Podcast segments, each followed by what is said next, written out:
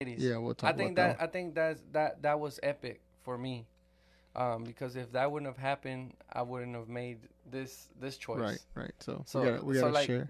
Yeah, We gotta I have a really that. good analogy that when I was doing group therapy. That we were we, we did group therapy in prison hmm when I was doing um, the rehab program um, to get time off. I I told him a re- really good analogy that I'll share on here. All right. That that's kind of like Can't wait. you know, it was relevant at the time as well. Right.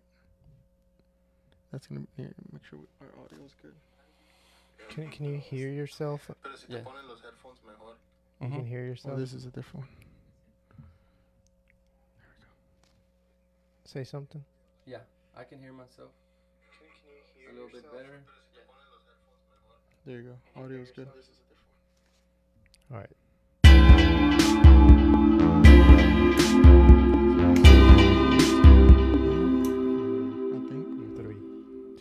Go ahead. one. And we're back. Here Hey. with it. I thought you said go ahead. I did, I did, I did. And then I looked over here and I was like, go ahead, go ahead. Go ahead. We're back with another episode of Living the Dream with Luis and Rey. Today, well, first we like to apologize for last uh, last week. Uh, we had an error in our audio. I think it was a software issue. We don't know really what happened. Um, but yeah, sometimes sometimes those things happen. Yeah, we're we're still learning. Um, every week. This is episode twenty one, I believe. Um, and uh, we're still we're still learning, still testing different things. After 21 episodes. After twenty one episodes, um, hopefully this will stop after the hundredth episode. Everything will flow Yeah. flow very good. But uh, today we have Saul Acosta with us.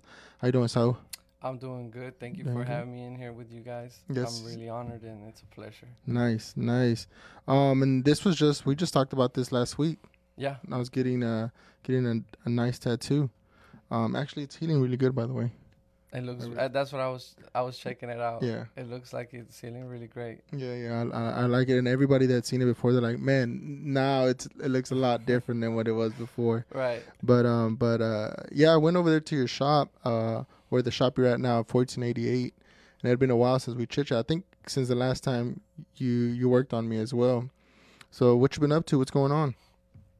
So um, I'll start with the shop. Um, the the beginning of this year, um, the shop owner Sid Matthews he reached out to me probably a few months prior to that, um, and you know the way marketing works with uh, tattoos, or one of the ways it works is you have it on on the the skin is the canvas that's walking around, and you have uh, people that will see your work. Right. You know, and he saw my work on a client of mine and decided to give me a contact me and uh, he wanted to invite me to uh, work with him and open a brand new shop um, you know and for me it was a new opportunity and i wanted change Mhm. you know i accept change and i welcome change and i why think is that?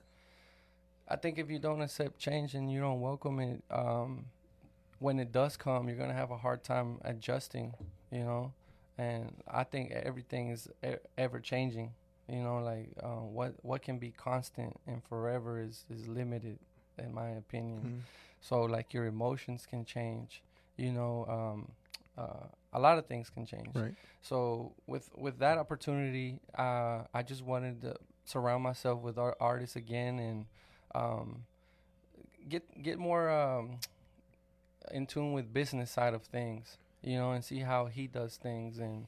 You know, and when you when you want when you have a dream and you want to open your own thing and you want to look at what other people are doing in that industry, it gives you uh, a really good uh, um, information. Right. You right. know, Yeah, So we've we've had many people here that that's how they started. No, they they work there or or they'll wherever they're working or they'll start working somewhere, take notes, and then they'll launch on their own.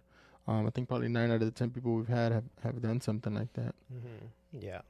And I think yeah, it's it's usually like experience, and then you get tired of it, and then you kind of want to do your own do thing. your own thing. right. Correct. Yeah. That's true. Probably because of management, or you know, you just get tired of people telling you what to do because they they you think people know what they what they're doing until you understand what they understand, and then you understand that they don't know anything. You know, Yeah. you're like, yeah. you've been telling me what to do for so long, Yeah. but you don't even know what you're doing. Right. And Just then you and then you figure out that you also don't know what you're doing. You're trying to just figure it out. Yeah, that's what like what I said yesterday. Every time I learned something new, I just learned that I didn't know nothing. Like I didn't know nothing before, and I just continue to learn and just like, man, I really, ha- man, I thought I knew everything, but I don't, but- and it just continues to go. But I think that's a good trait to have and a good, you know, a good thing to have to, to know that you have room for growth and improvement, and that you there is room to learn something else. Right. You know, um, definitely a good thing. Right. And so this was this is the first tattoo shop you're actually fully on, or you've worked at several before. No, so so where I really started, um, well, I don't want to take it all the way back. we I can. guess we can. we can. Yeah. Okay. Um, so my journey started in when I was incarcerated. When I was 21, I'll just give a brief um, history. Uh, I was 21. Um, I had already graduated high school. Had already been in the military. Um, had Oh, already that's had right. I had already had that. one semester of college, so I had all these all these opportunities laid in front A of me. A lot me of potential. a lot of potential, but zero gratitude, zero sense of direction, zero discipline, and the list goes on and on. And and that's gonna definitely uh, land you in hot waters, It's, right? it's funny how when we look back and we say all these things, we're like, yeah, then you feel them and you know it happened, but you just don't because you're not in that same spot. You're just like, I don't know how that happened. You know, like you know how it happened, but you don't know how this person that you are now could do those things. Th- that's so true.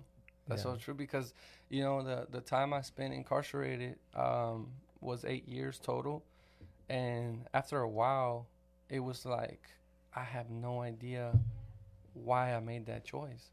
Like uh, you know, at the time it seemed right.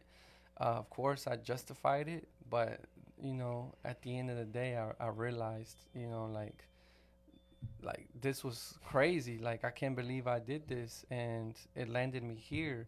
And where am I going from here? You know, that was like like finding myself. Mhm. But um, yeah. So I I get I get I go in there, and um, the first thing I started doing from day one, I can honestly tell you guys, is I started drawing. And it's something I didn't do. I didn't do that in elementary, intermediate, high school. I had no interest and that's why why I was telling you earlier. You know, sometimes you have a v- chain of events or or an event or something that happens in your life that can steer you in a different direction, or it, it can provide a different opportunity. But it's it's like you may not realize it in the moment. You know, I, in the moment, of course, I didn't know. Oh, this is what I'm going to make a career of. Mhm. Right. It was just like just pa- just Passing past time, Yeah. past time, and then it developed into a passion, and then after a while, uh, it was like an obsessive passion. You know, like it's like I want, I want to wake up and do this Mhm. every day. Um, to Do you, do you know why it became an obsession and and you didn't do that like because I've been drawing my whole life like Mhm. since kindergarten third grade graduated went to art school graduated I'm still doing that and it's always been there but I don't know like how to develop how you developed that so, passion so you know, so so now that you asked that question, Mhm. and I'm thinking about it, I wanted to be good at something, you know, because Mhm. you're you're you're you're in prison and it's like oh you you're a loser or you know um um you're not gonna be working on yourself in society per se Mm. right but in there there's there's so much opportunity um to educate yourself um to learn a new trade because i also eventually learned hvac and i got certified as a universal technician in there. And that was Oh. kind of like you know i wanted to have a backup plan just in case tattooing didn't work out. Because when i shared my idea and i told people i want to be a tattoo artist you hear that a lot in prison you know and Mhm. and when i told that to my counselors and other people um they weren't so cheerful to be like yeah that's great. You know you should do that. It was more like Here's you another know, guy. you know uh that they do a lot of practical you could drugs because they associated that with with like um um like, like relapse an underground type of lifestyle yeah where- like yeah. because because at one point it was looked like that, right? But Right. if you go to our shop, um, it's drug free, smoke free, uh, alcohol free. You, it's uh family friendly. Yeah, it's real nice. So it's not like what they were, what they perceived, Correct. right? Um, but it's not their fault. I, Right. I I think it's just it can be a different amount They're- of things. I, I th- maybe they're just used to that. Like, you know, here's another guy again Mhm. wants to do a tattoo. So, real quick, I want to ask you. So, while you're in there, there's a lot of opportunities. You're not just like, hey, you're in here for eight years and you just got to sit here all day. So, there's like counseling. There's there's there's things you can do, Yeah. like that they offer you, and, Yeah. and you pick you and can choose. yeah or, you can even do um um online courses or through the mail courses to to get like college credits you know to work on on on a career um and then they offer um educational classes in there um for different different topics parenting business um it, the list goes on on Mhm. health you know um so yeah, there's a lot of opportunity in there, but a lot of people don't. eh, Like I said, going back to when I was younger, I had a lot of opportunities, but I was blind to them all. Right. Right. Um, 'cause you do have people in there that want to sit in there and just want to watch TV, you know, or or they just want to go outside and walk all day, and you know they want they don't want to associate themselves with with other people. When I first started in there, I had that mindset because cause I was told to have that mindset. I was told to have like the gorilla mindset of like, don't be so friendly because uh, people in there will want to use you or this and that and the third and and it was like okay well I'm gonna keep to myself most of the time. Right. It wasn't until the towards the end when I take this uh, cognitive therapy uh, program where like it it helped me so much to come out here because out here um i mean yeah you can stay to yourself and all that but it, it helped because look what i'm doing. I'm i'm well right now we're we're here talking right, Right. Eh, but that helped me be even being here because i, I had very anxi- i would have had anxiety right now. I would have Mhm. probably not been as open. Um and well customer service. When you're in when you're in business um you know customer service is very very important. Right. yeah. Yeah, c- Cognitive therapy is like questioning why is it that you're feeling the way you're feeling. So it's like in, in facing, providing facts for that. So it's like, okay, I'm gonna go outside and there's gonna be a lightning storm is gonna hit me, and your anxiety starts building. But and the, but then you have to you know calm down and question yourself. Okay, is it raining? No. Is there sun? Yes. Okay, so it's not gonna happen. You're gonna be okay, yeah and then you're you know you get better. correct So Mhm. like we would do what they call the RSA, which is is no is it's just a abbreviation for rational self analysis. Mm-hmm. So it's kind of like you challenge your beliefs, right? Because Right. you constantly have beliefs, Right. you know, and some of your beliefs are not rational, you know, because you'll be like you'll say a statement like, "Well, they should know that already," you know, but it's like should is a thinking error, you know, because you you're having expectations of this person to do something, and you may that person may not know that this expectation Yes. is there. Right. And then whose fault is that? You know, you're gonna blame them. Right. But in true actuality, if you didn't really, um, you know, tell them your expectations, then that's how you kind of challenge that. Right. You know, but yeah. So And those skills are, or you can't just bring them up on your own. Like you need Somebody. somebody like a therapist to help you or a counselor to help you like go through that process. Um, and that process doesn't have to be like a lot of people have a stigma towards therapy, but it's like it's a way of thinking. It's a way of helping you think because you learned through a lot of experience and a lot of traumas and a lot of things that shape the way that you think.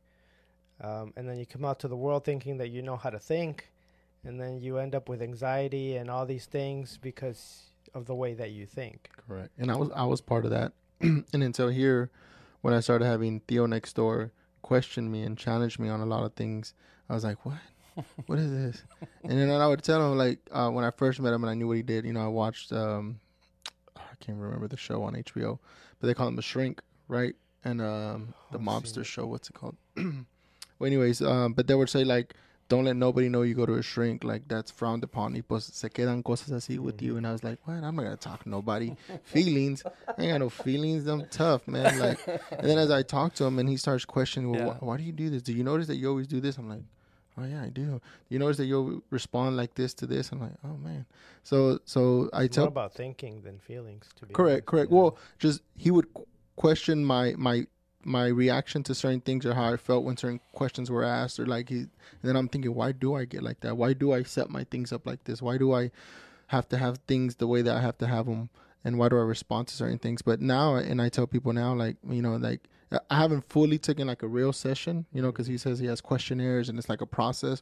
But the fact that he still challenged me i tell people like man you, you should go talk to somebody. Because there's a lot of things that i've realized that i'm just like I would have probably never realized or, or questioned myself or thought Mhm. about. Um, but yeah, yeah, that's definitely recommended and that's cool. So you went through that. Um, you started going through there. You started growing. So so yeah, I started going through that in in in there, and uh, of course I told you I turned to art in there, and um, you know why he he asked me why I became obsessed i- is because I wanted to be good at it. Mhm. You know, I always wanted to be good at something. When I was in school, I wanted to be good in soccer, or I wanted to be good at academics, and but when you don't have discipline, you don't have drive, motivation, you know, those are that's that's like you're you're just lacking, you know. Mhm. So so I had a lot of that in there, and a lot of it was just coming from within.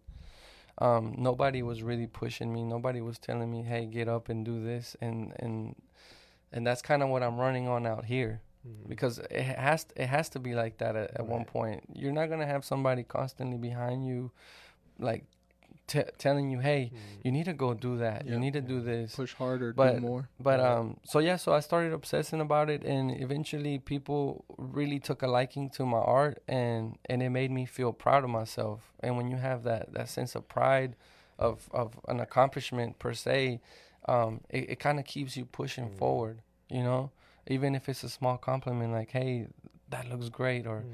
how'd you do that or whatever it is that they tell you you, you start feeling good about yourself Right. because you're like man they're taking notice you know I'm, Right. I'm doing this and they're taking notice and eventually um it did I, I never had the intention of tattooing i never really did i wanted to just paint in acrylics and oil Hmm. but like i said circumstances you know you got to pay attention changes things happened.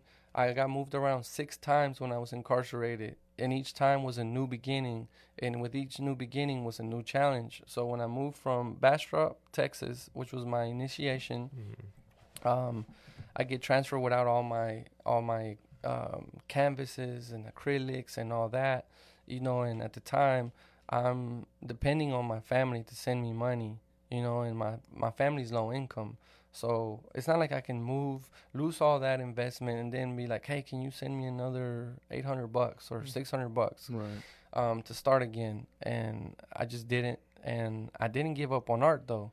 I just knew that that wasn't for me at the moment, you know. So I kept pushing art, kept pushing art, until eventually I moved to a location in New Jersey, where I'm like, this is it. Like this is where I'm gonna start tattooing, and it was just like a click. Like it just happened from one day to the next. Like I'm gonna give it a go. Everybody's telling me to try it.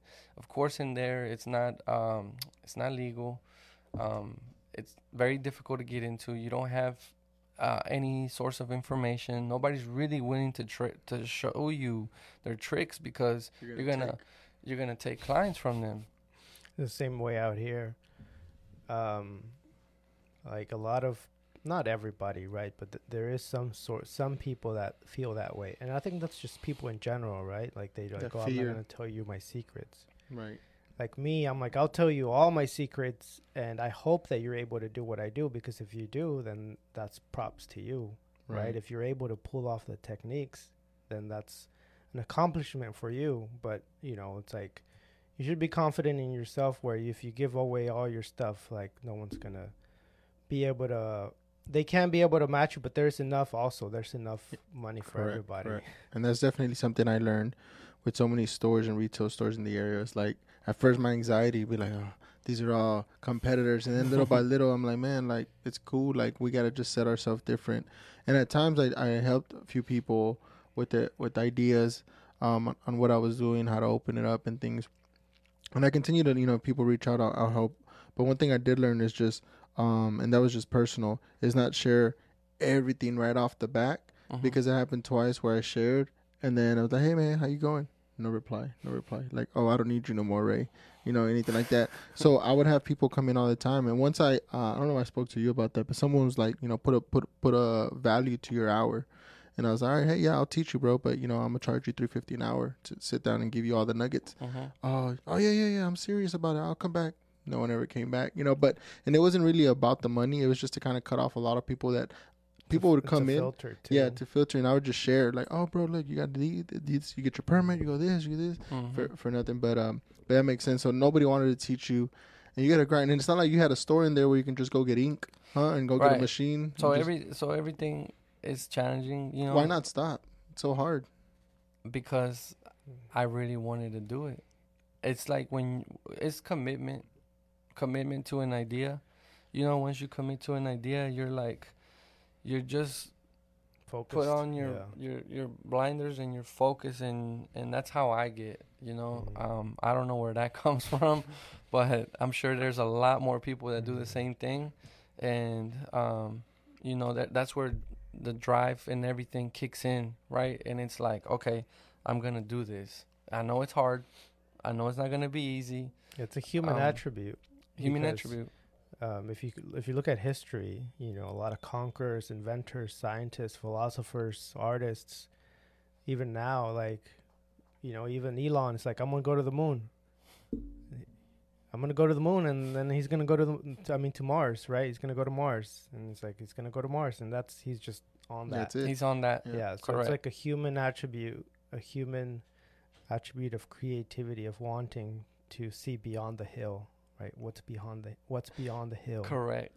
You know, like you want to see it to the end. You want to see what, what what's gonna happen Right. you know? And i was so interested in that and and you know i gave it a go. I gave it a go there. Um i went to a guy that was already established doing his thing that was on his way out.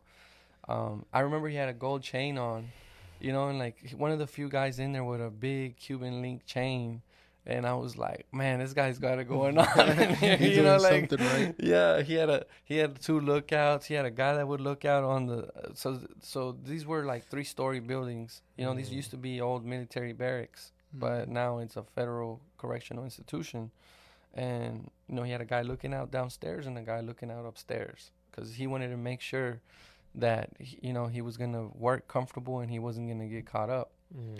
But that guy gave me my first machine, my first ink, little bottle of like lemon juice inside of it. You know, it's the ink in there and um, like two or three needles. Um, and he basically told me he would monitor me the first go around, but I was so ready to go. I go back to uh, my housing unit. I tell uh, one of my friends in there, and he's like, I got my leg. Like, Tap let's do up." this. Let's do it right now. Yeah, like let's let's give it a go. And I have I have a picture of that. Mm. Um, that tattoo. Yeah, of that tattoo. Because at the time, I mean, I can share this information now. At the time, I was able to have a cell phone in there. Mhm. It was contraband. Um, and I took a picture of the tattoo, and you know, I Hmm. look at it now, and it's just like, wow, like how far have I came Mm. from that? But that was then, right? That Right. was in there, and then um, as I'm getting ready to come out to society, I'm going to the halfway house um, in downtown Houston, and the first thing I did when I got out, and this is people always always ask me like, "What's the f- the first thing you ate?"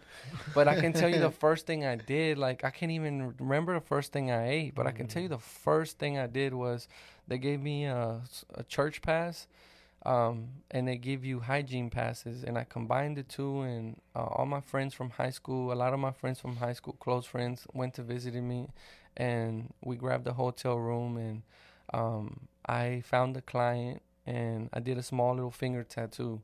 And this was my first time using equipment from out here, not not prison made or homemade Mhm. equipment. And I was that was just a highlight for me, like to get That's to crazy. do what I wanted to do so badly Outside.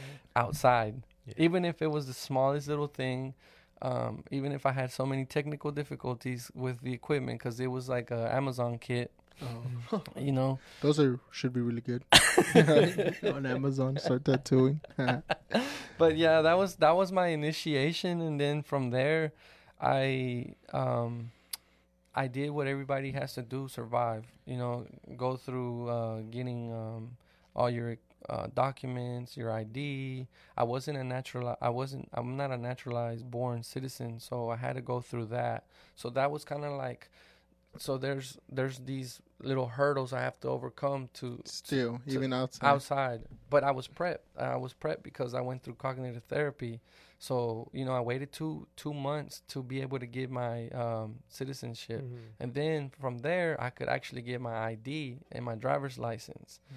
and then from there I could go find a job, right? And and I knew how to surf table, so I knew that that would be something I could do temporarily, so that I can get over here. And you know, nice. I left. I, I was there at the Halfway House six months, and I was at the job six months, and then I go back to my parents here in Conroe, and um, they're very supportive, you know. And I'm telling them what I want to do, and my dad's leaning more towards HVAC. He's Mm. like, man, just do HVAC, Right. man. That's gonna That's be great. It's more secure. There's it's more, more, money. safe. Yeah, it's more safe. Yeah. You know, it's always in Oh, yeah, demand. this yeah. is Texas. But I'm like, man, but my heart is right with this right here. And I'm not even concerned with numbers or none of that. But I knew the potential over here. And um they gave me they gave me support. So I started tattooing at their house, you know, part time tattooing and working at a restaurant. And then I thought, okay, I'm ready to go. I'm ready to be a full time artist and I'll just tattoo in my parents' house or I'll build a shed out here or whatever. But guess what? I wasn't ready. I was far from ready. How'd you, You figure know? that out? Look, I figured that out because I had one week where I did a nice, decent amount of money. And then the following week, I tattooed like one person, one tiny tattoo the whole entire week.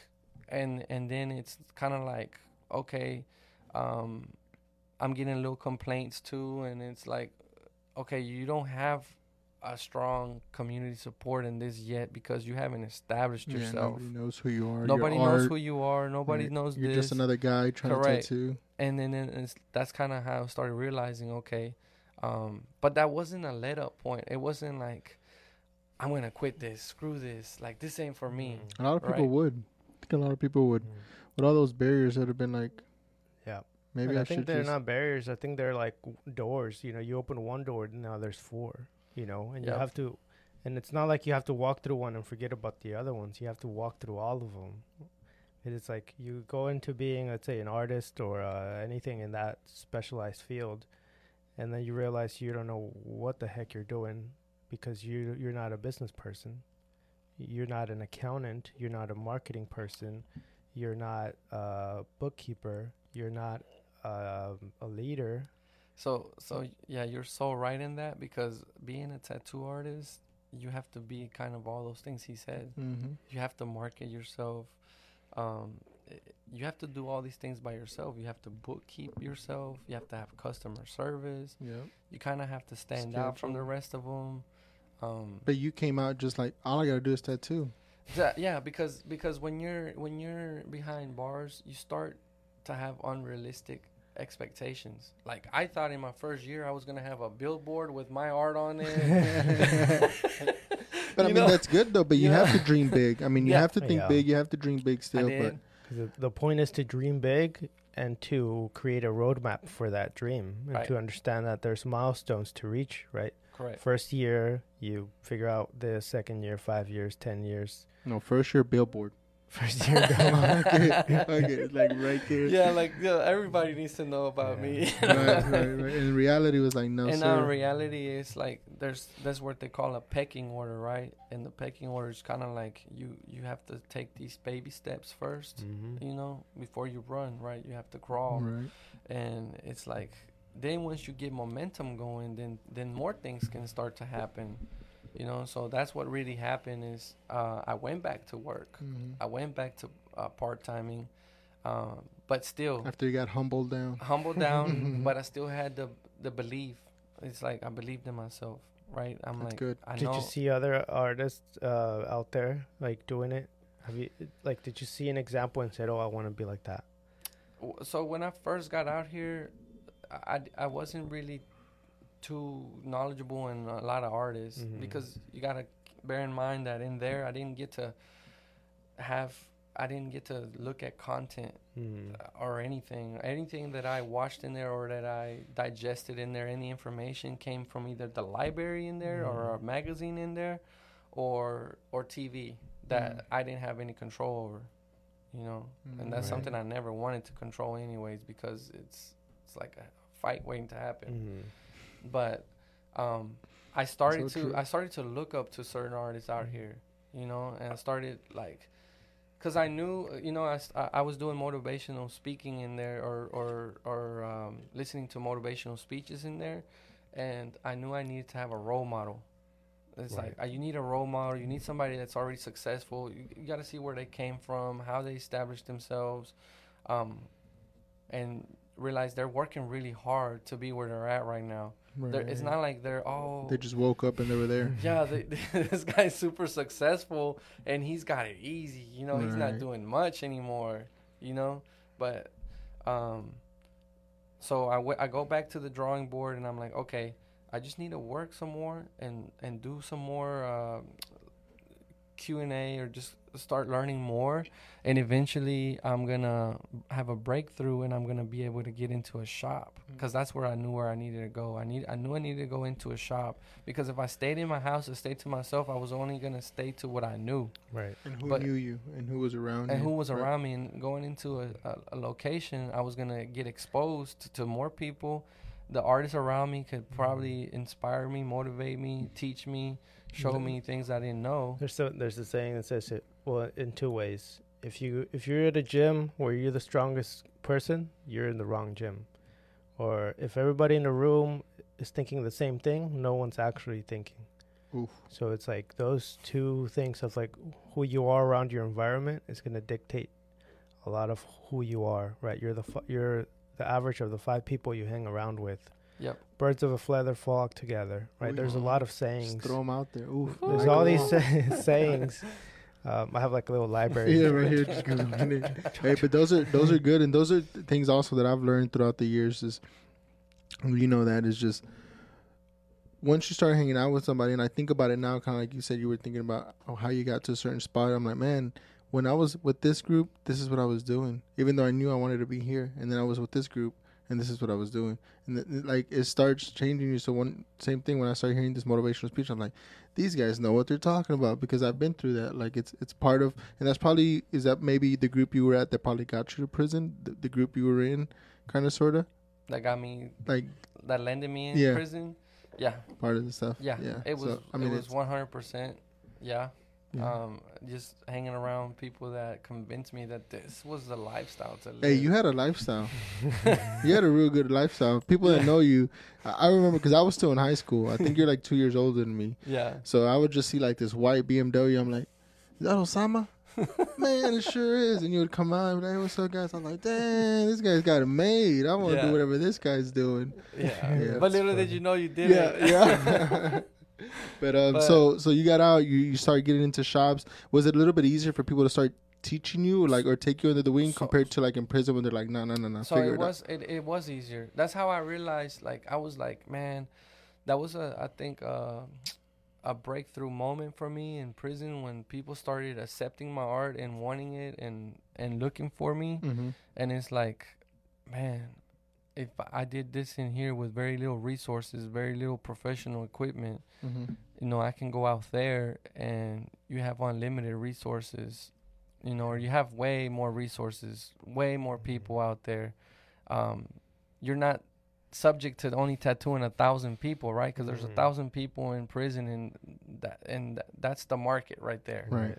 out here look at the population just in conroe you may say conroe's It's small right? Mhm. But when you're in a thousand in a population of a thousand Right. this seems huge Right. Right. right? So it's all per- about perspective and how you use that to your Mhm. advantage and realize that it is bigger than what you think. There is a market out there. It's just how do you market yourself? Right. Right. So Um, you go through all that. You you got the shops. You're learning. mhm. Um, and then then somehow you you ended up tattooing back home. So Or like- correct. So I go. So I'm gonna tell you uh, where I went. I went to Sábado Domingo. Oof. Um, Oh, The flea market. Right. yeah. That's right. I that's I started that's there and uh, You know what like that is?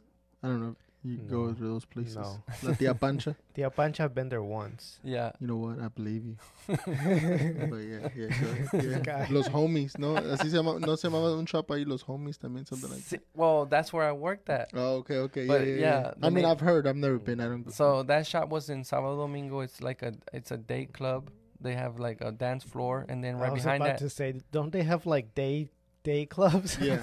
I was about to say Yeah, that. Don't they have like buy? You go in there, it's like Saturday at nine in the morning, and you go in there, and it's like what And the it's, yeah, hell and it's like dark music, Yeah, yeah, lights. it's yeah, you're packed. like whoa, Yes. like I'm in It is packed. It Packed. is. nighttime up in here. yeah. Yeah, so so a lot of those were good clients, you know, because once they drink a little bit, they want to go and get a tattoo.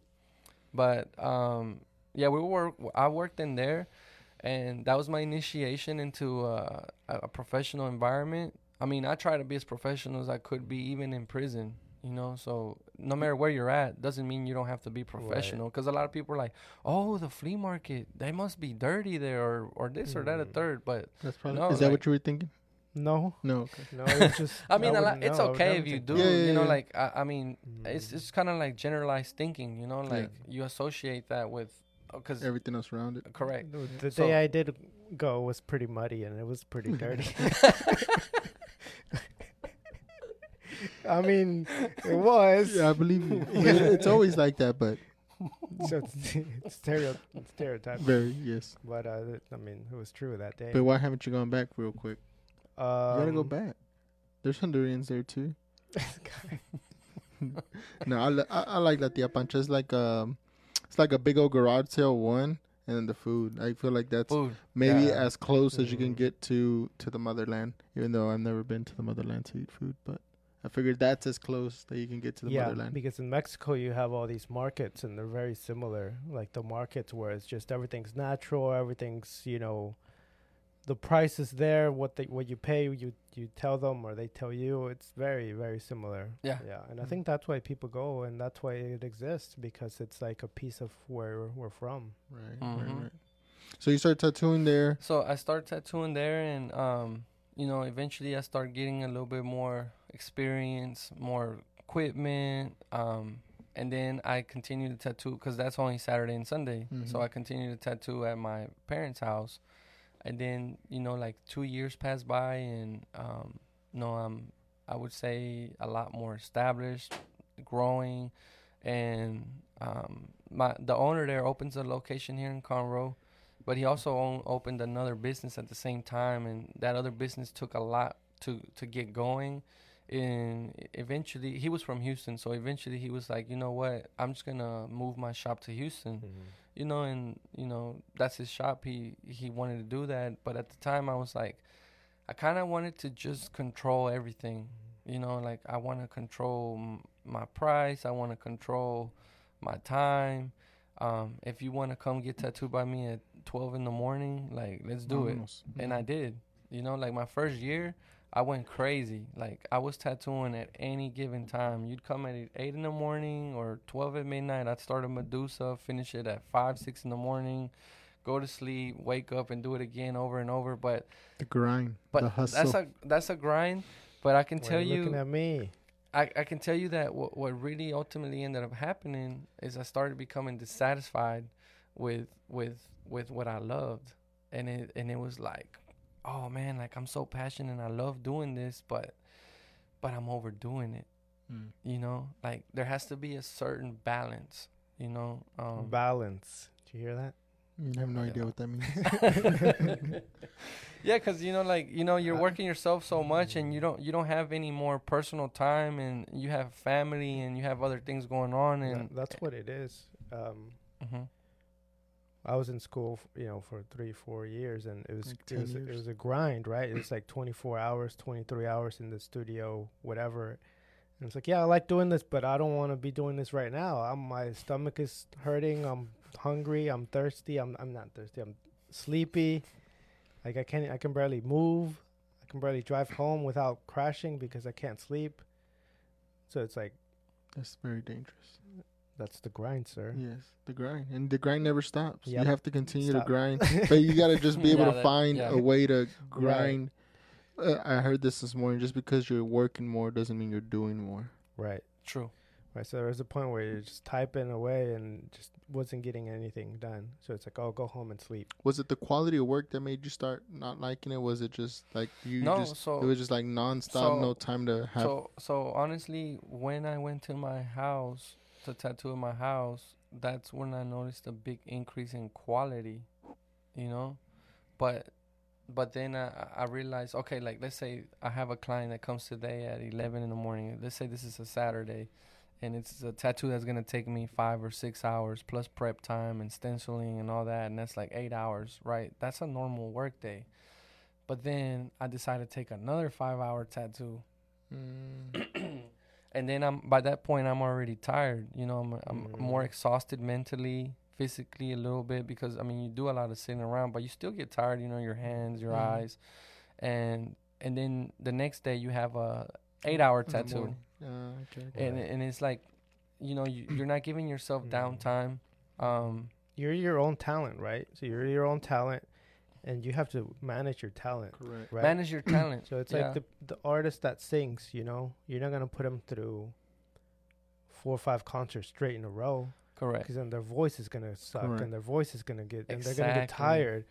But Mhm. it's like, yeah, they love to doing it, but because they you want them to be the best that they can, you Mhm. have to manage that talent, Right. manage that. y- Yeah, And I think it goes back to what you said earlier. Like you just knew tattoo. You didn't know scheduling. Like, oh wait, I gotta think about this. I gotta think about Exactly. money. I gotta think about taking a break. I gotta Yeah. go eat. I gotta, you know, like you're just Yeah. like, I know tattoos, and the more tattoos I do, the more money I have. And Yeah. The more money I have, the more I can, you know. And it's yeah, just, the more I can you do. know, and yeah. you just kind of stay there. Yeah. But that's that, and and that's part of doing business because um, it's either to, to me, right? It's either you, you went to school and you got the idea of how to Mhm. do business because even when you go to school, I think for business and you come out to the real world, it's not the same. same. It's not the same. It's like I Um, went to business school and but I didn't learn leadership or I didn't learn how to actually do this product. Right, right. Yeah, because when I started going, I went to business school for about a year and a half, and I was like, "You guys are teaching stuff one one that I kind of already know, but it's like there's it's so much more than than than this part." Um, but anyway, so as you're going through it, you're, you're learning and you're learning and you're learning. And the good thing about you, like you said earlier, is changes, right? So you started, I guess, changing. You started scheduling your time. You started scheduling your your customers. Because I think when I went four years ago, um, I just called you like a day before and messaged you, "Hey, Yeah. you got a spot?" You're like, "Yeah, come on." Yeah, yeah, I did. I was like, like, like usually, like I'm always down to, to work, always down to Mhm. tattoo.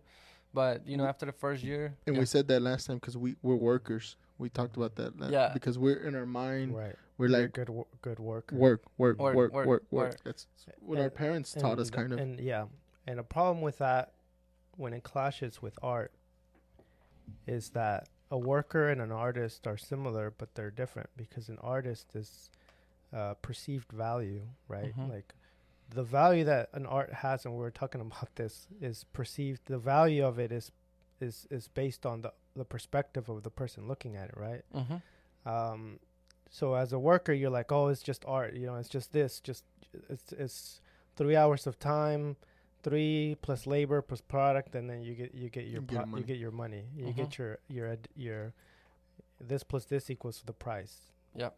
but you don't put the value of the art or the value of the experience so it's like this artist doing this work is this much price but if this artist does this much work it's 10 a, a thousand times more because this artist did it and and that's correct. And and you know what? That I I started to realize like, okay, this ain't about doing a lot of it at one time. It's it's about enjoying it, putting that value that you're talking about onto the onto the art or or allowing them to see how much really goes into it and and kind of being more dedicated to each individual even to a further extent. So I'm like, okay, I need to balance myself. I need to create a schedule. Um, I need to manage it. I need off days. Um, I need to to rem- to miss this. No off To- days, all schedules. yeah, all, grind, grind, grind, grind, work, work, work. you know, and like, and it and it and it and it brought a, a, a tremendous shift. I want, I want.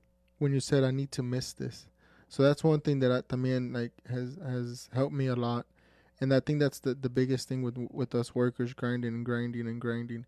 It's just that you kind of get looped into that thing, and then once you miss it, like you step away, you take a weekend off, you take a week off, you take you know a few hours off or whatever.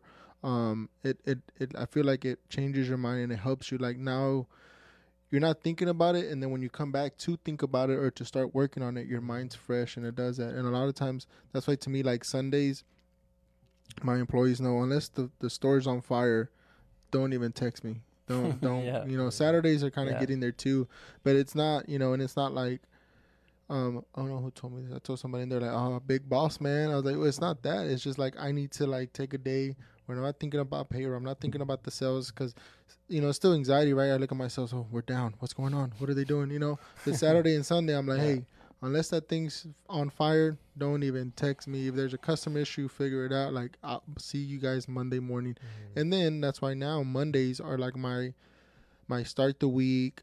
Look over numbers, look over things compared to every day. I'm like numbers, numbers, numbers. Now it's like okay, Mondays numbers, and then I, I'll still look at them a little bit, but like my core day of overall business is Monday to take away. And when I do start Monday, I'm like, oh, okay, now I got some more ideas. I start seeing things. So so that seems like like you have structure and routine kind of working together, Mhm, right? Like mhm. you know, I'm gonna do this this day, and it's gonna be every Monday. I'm gonna do this, and you know, you the structure. Right. And Right. that's that's the and that's the stuff that we fight sometimes is the structure, right? hmm A lot of the times when we have these jobs and they have structure, we're like, oh, this this boss is telling me he wants me at 9 a.m. here, Mm. and he only wants me to take one hour lunch, and and he only wants to pay me this much, and he wants me to go follow this process. So you go out like same with parents, right? They Yeah. want you to do your bed, and they want you to do this, and they want you to do that. You go off on your own, same as a business, and you're like, oh, I'm just gonna do whatever I want. But then you kind of go back into that same structure that that nine to five had, because that structure is there for the benefit of the company, for the benefit of the the Right. process. hmm And the same with your parents. You kind of go back into those things. Oh, I got to do my laundry on Wednesdays, and I got to do my bed, and I got to do the cleaning on the what. And it's like you you kind of go back to the same things, but the only thing that has changed is your maturity level and your understanding.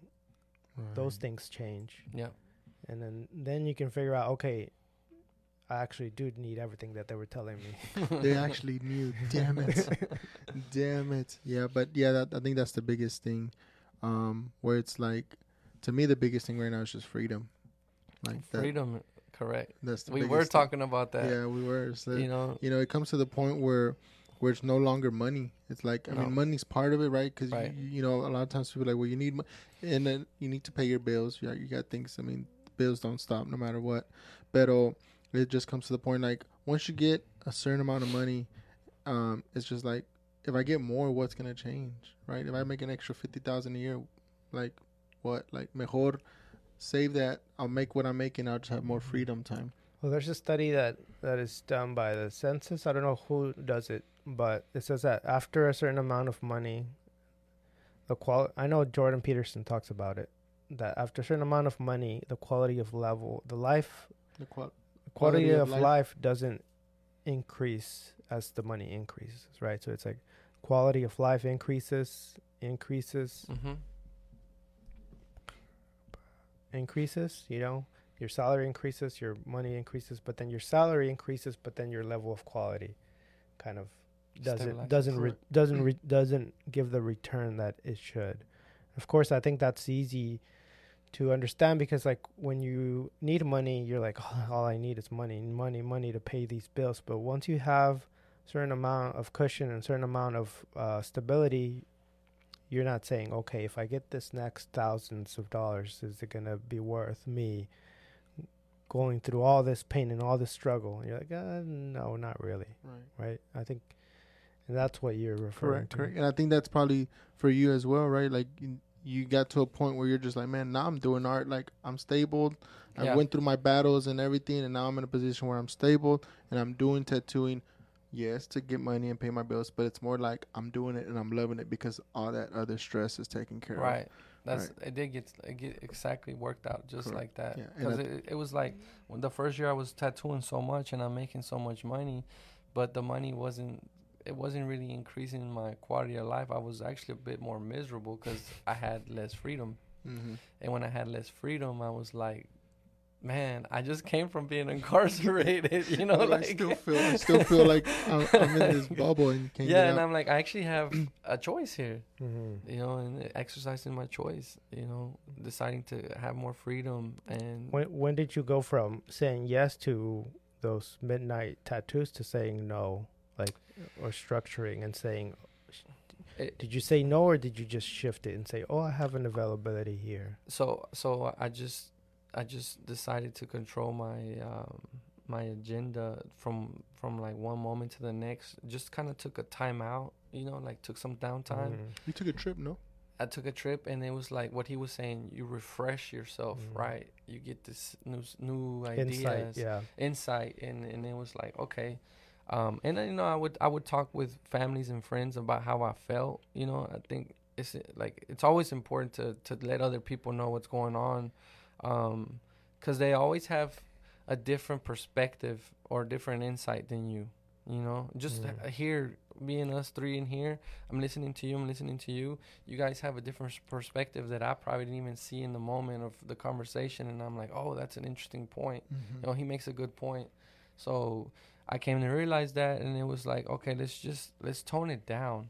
You know, let's take a step back, but let's let's amp up more more. Uh, I would say like creativity.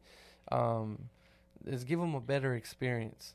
Um, so like kind of like you have VIP and then you have general admission Right. you know and general admission like everybody gets in there and it's cheaper and everything but then you have vip and it's more limited but you have better treatment better, seating quality, better, quality so in my mind it was like i want to be vip in tattoos i don't want to be general admission and you know i'm i'm okay with having to turn certain people away I was about to ask you that. You know, Have you ever just turned people away? yeah You have to.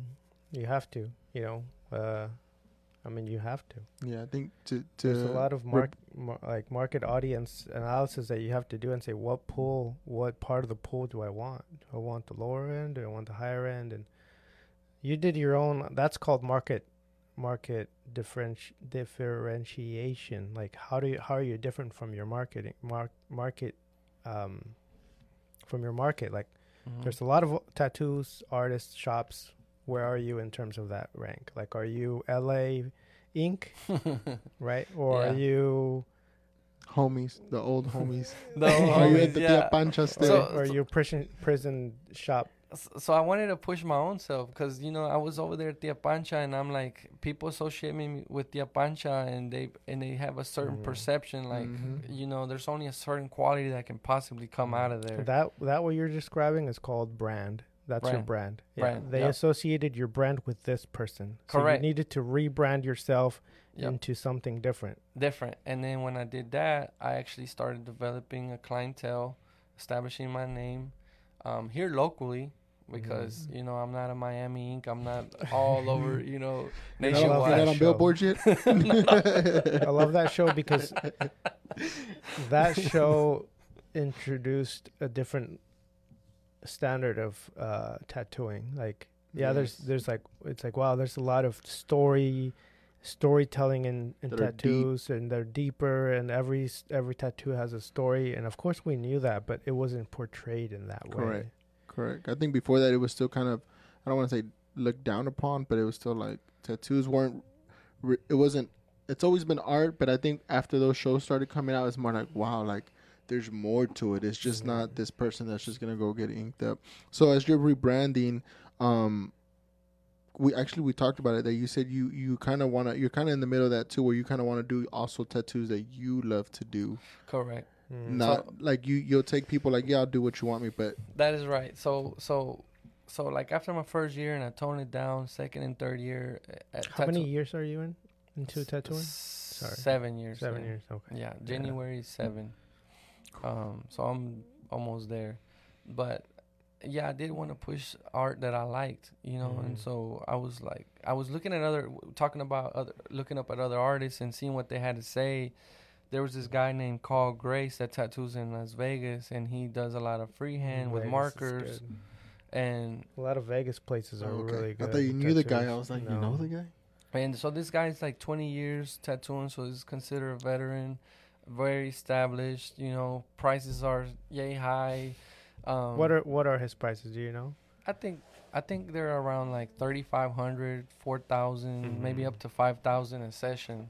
And that's Right. just for one day Mhm. sitting, right? So Mhm. a session, It's I think, quality. in, Yeah. essentially can be like up to like eight hours. Mm. I think I think tattoo tattoos are value based like any other form of art, but people are willing to pay more than to pay less. Do you Yeah. know what I mean? Like Yeah. like if I'm gonna get a tattoo, I'm gonna pay the most I can possibly Right. pay, Right. Right. rather than to find a deal. You know, I'm, I'm not gonna go. you seen that that where it's like. Well, the, they ran out of time. It's like, oh, you, you ran out of budget. And Now it's just a stick figure at the end. But yeah, but I've you know, it. like on the other on the other side of that of what you're saying, you also do have people that are Right. looking for a Mhm. budget, and those are a Mhm. lot of the tattoos that I fix to this day. Oh, when Uh, they were on a budget and then they come back. they were like uh, like the artist is willing to charge x amount but the person only has half of that and it's Mhm. like the artist it's it, it's i think it, this boils down to integrity right? Like if you come to me and you're looking for a service or a product and you're gonna pay i'm telling you this is how much this cup of water is gonna cost full right? But but you're giving me half of it so i'm gonna give you half a, a Half the work. half of the work Right. Right? on a tattoo. Yeah. So it's gonna be it's not gonna be to my potential. So it's really harming me as well. Correct. Right. Because correct. this as soon as someone sees me. it, yeah, someone sees like, Mhm. who did that, bro? Mm. Oh, so they're So- not gonna be like, oh, I, I begged them to do it cheap. I had Mhm. one hour to do it. They're not gonna say that part. They're just gonna be like, Saul did it. So so I came to realize one thing, you know, talking about this real quick, is um, no matter what they paid me, I was always gonna give them a full glass. No matter what I you like paid that. me, because Mhm. Carl Grace said, he said that some of his tattoos that he did for free or that he did for a 100 Mhm. bucks were some of the uh, tattoos that brought him so much clientele and fame and all Mhm. these things. He's like, these are the ones that pushed me out there. So not making it always about getting paid a lot, Right. Right. you know, about money because then you limit yourself. Like let's say I would have started tattooing here on my first two years and then all of a sudden I want to charge two thousand a session. Who is really gonna come to me? Mhm. Mm-mm. You know? Yeah. It takes And- time. You have to establish yourself, and also like how you were saying, it hurts yourself if you charge if you Give less. if you give less. And at the end of the at the end of the day, it's your fault because you said yes to that arrangement. Correct. So you said yes to um, getting paid less, and you could have just said no, right? But it's like, why is why why does the client get the negative side of it if you deliver less? Yeah. But but you agreed to say to to take on that job. So this I, I do I've done the same thing in the, on the last like five years um, that I've been doing uh, branding. Like Mhm. the the same the first client that I had, I was like, oh, I'm gonna do the best I can because this client's gonna push me through through the next um, year to say, okay, I I did this project. Look look how I did it. You know, which like you know like your art, like Mhm. your tattoos, like they're not gonna know how much it costs, right? They're not gonna know um, the process or anything like that, but they are gonna see the end result. And then the next one's like, oh, I'll just double the price, you know, same process, and then double it, same process, and the same process.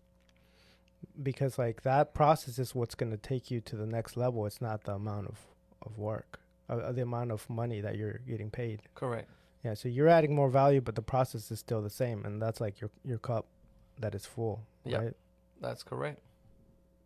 I like that. You've grown a lot, sir. No, sir, you've grown a lot. No, we both have. All of us have. All of us have. Yeah. So right now you you you did all that. Um, you started to to love what you're doing. You got time. You got all the Right. freedom. Everything's good. You took like a week off vacation. Life's good right Life's now. Life's good. And then you decided to take this big ass project. Yeah, so fast forward, fast forward to to to now. Let's just kind of fast forward. So from there, I mean, this year has brought a lot of change to my life, a huge amount of change, and it started with uh starting the shop Lucky Sparrow This is my second shop that uh that I've been uh blessed to be a part of, um, from scratch from the start. Um, no, things are definitely different here than the last place, but each place I take I take with me valuable information of do's and don'ts, and you know it, it's kind of like gonna help me towards my goal whenever I open my own location, which hopefully is gonna be soon. But you know I start Lucky Sparrow with uh, Sid, and um, as I'm starting here, I have a big pay increase, you know, and it's like okay, like now I'm making way more money than I anticipated, but I know the potential in the market, and I was telling him I was like. I feel like I need to reward myself. You know, like Mm. hard work deserves to be rewarded, right? And but I have also I have you know I have uh, understanding of finance and and things like that, and I went against them, and I knew I went against them. I knew that I got up impulsively one day and walked into Mercedes Benz dealership, um, in my pajamas. I just got up, called my dad, and I was like, "Hey." Would you like to go to the dealership? I didn't even tell him what dealership. I'm like, would you, and mi- mind you, this is my first time ever walking into one of those. You Mhm. know, um, you know, I grew up poverty. No, I would say like low income. You know, so we had one car. You know, um, it it was we we were provided with food, but you know, it wasn't like you know Right. you going to a Mercedes Benz dealership. So I go over there. And I'm like, yeah, I deserve this. You know, I'm, I'm. Th- this is, this is gonna represent success for me. People are gonna look at me and they're gonna be like, this guy's super successful. Guess what? The majority of the people that buy Mercedes Benz dealership uh, or Mercedes Benz, they buy it because they want to be represented because they see it as a Mhm. symbol of success. Mm-hmm. That, that they did a study, you know, and and, that- and that's true You're because part of it. I was part of it. I was part you of it. Fell, damn it! They're like, up here's another one. so I go in there, and you know, um, I'm kind of like with that attitude that it's like, I like cool if I do or cool if I don't. Like Right. I really don't need it, but it would be nice. And um, Or you, were you saying that in terms of your credit or in terms of just in terms of like me knowing process. and understanding that I didn't really need a, uh, didn't need a liability. I didn't need a new monthly uh, payment expense. Mhm. That I just didn't need these things. I Right. just I just but but I deserved it because I had worked hard, There right? So it's like I deserve this. You Oof. deserve your Audi, dude. Oof, I know, I know. It's, it's We're- we're gonna be going- a symbol. I, I told him I have a, represent I have a on my birthday. I'm Yeah. gonna go get my Audi because I deserve it. So Yeah, maybe not after this story. But you know, like there's nothing wrong with doing these things. You know, when I'm telling you this is because um, you also got to know where you where you're at in life and Right. where with what you got going on and like I still wasn't where I wanted to be at as Mhm. far as like being a business owner. You know, I, I was since I was little I wanted to own a business. Mhm. It just didn't even matter what business. I just wanted to be a business owner. It's one of my goals. So um, the car uh, that I went to go get, it was a very expensive car. You know, it's like the S550. So it's the flagship. Next to that is the Maybach. And and I'm driving this Where'd you away. get the Maybach? You thought about it. You black thought hole. about it. no, like honestly, like no, the Maybach would have been just way too much, way too much. So you get The, the, car. S550 was already like wait. So I get the car, I drive it home. Uh, the next day, I realized this car has issues. It has like five different issues, um, starting with uh, no heat, and it was cold around that time. And um, and I'm like, no way, like Mercedes Benz dealers, like this is Mercedes, like this, This is S five fifty, like this thing's supposed to be. They told me this was um, It's gonna it- drive itself. It was gonna warm massage me. There's girls were just gonna jump in the back seat. Like yes, like like you know. So um, when when then I started looking at things differently. It's like it's kind of like whenever you want to get something so badly, and then all of a sudden you have it, and And it's then like you're that just like, feeling's like It's uh, like, exactly like that. it's Yeah. like it's, It's exactly, what like happened. that. That's what happens all the time. Exactly what Mhm. happened. You know, and like I'm driving this car now. I'm looking at things like, oh, um, my monthly payment's like eleven hundred dollars. how much down did you put? uh, I put twelve thousand down, Gone. And then You're like, um, hey, whoa. yeah, I'm like, whoa. Whoa. and then my interest is higher than I wanted. My insurance was like four hundred a month for just the car. But you're So, living like, the dream. But I'm living the dream. I'm like I'm almost paying more than I'm paying for my house and bills. You know, like a hundred And dollars more. Yeah. And and then um, All these issues are happening. all these issues are happening within the first week, and the car had like a five day return policy. Órale. So no, the I, I contacted the sales guy the next day, and I'm like, hey, like the car has all these issues. Um, you know, I I spent an extra ten thousand dollars on warranty. Like, what do we got going on? And he's like, I'll get back with you. Well, he takes After the He's sixth day. he waits exactly. That's exactly what happened. He waits after my return policy runs out to tell me that um, warranty does not cover those those repairs. The only repair so that they the only repair they can cover is uh, the heater because that's part of the 125 point inspection that every car goes through Mhm. uh, when it's on their lot. So because of that right there, um, I was like, okay, well, um, you're you're you're asking me to spend like, I mean, just to repair like the seats, massage you right. So that was one of the issues. That was like thirty five hundred dollars. Mhm. Um, th- I didn't. Querías Mercedes. I wanted Mercedes. I wanted Mercedes. you didn't want Mercedes maintenance. yeah. I didn't want Mercedes maintenance. And I think like we talked about that. A lot of people will think about that and like they'll get the car and they're like, all right, I can afford, you know, yours was high or whatever, Yeah. but it's like, oh, I can afford 800. I can afford this. Even I was talking to my brother the other day because he got a 2020 truck back in 2020. Mhm. He's like, it can feel good. But then little things start happening. Then the oil change, especially on the Mercedes, I'm guessing the oil. And then they're like, holy crap. Even if you were gifted a Lamborghini for free, the maintenance on it would be more than most people can afford. True. Just the maintenance. Yep. It's like we forget about the maintenance sometimes. Yeah, you're just like, oh, you just think the monthly payment. They they they they, they paint you this picture of it's so pretty. Look, it's only four hundred bucks So what a month. whatever happened to the Mercedes? So this is this is like kind of like my second experience with a high end vehicle, except this is more high end because I had an Audi as well. And Whoa, like, whoa, Mercedes is higher end than Audi. I'm shooting myself short. Depends on the Mercedes. I, I think I think it depends Audi. on the, Yeah. exactly what he's saying. Okay. Yeah, because Model. I mean you could be driving an R8. All right, versus a C300. 300. Okay, okay. And I was like, yeah. damn it, I'm shooting myself short. No, I no, no. deserve Like it. they're, they're like you know. The, I guess I'm saying like this car was just more high end Correct. than the last car Right, I was right. driving, and um, I contact corporate. First thing I do is I get on Facebook. I I was on Facebook on a group uh, for S550s, right? You're like, yes.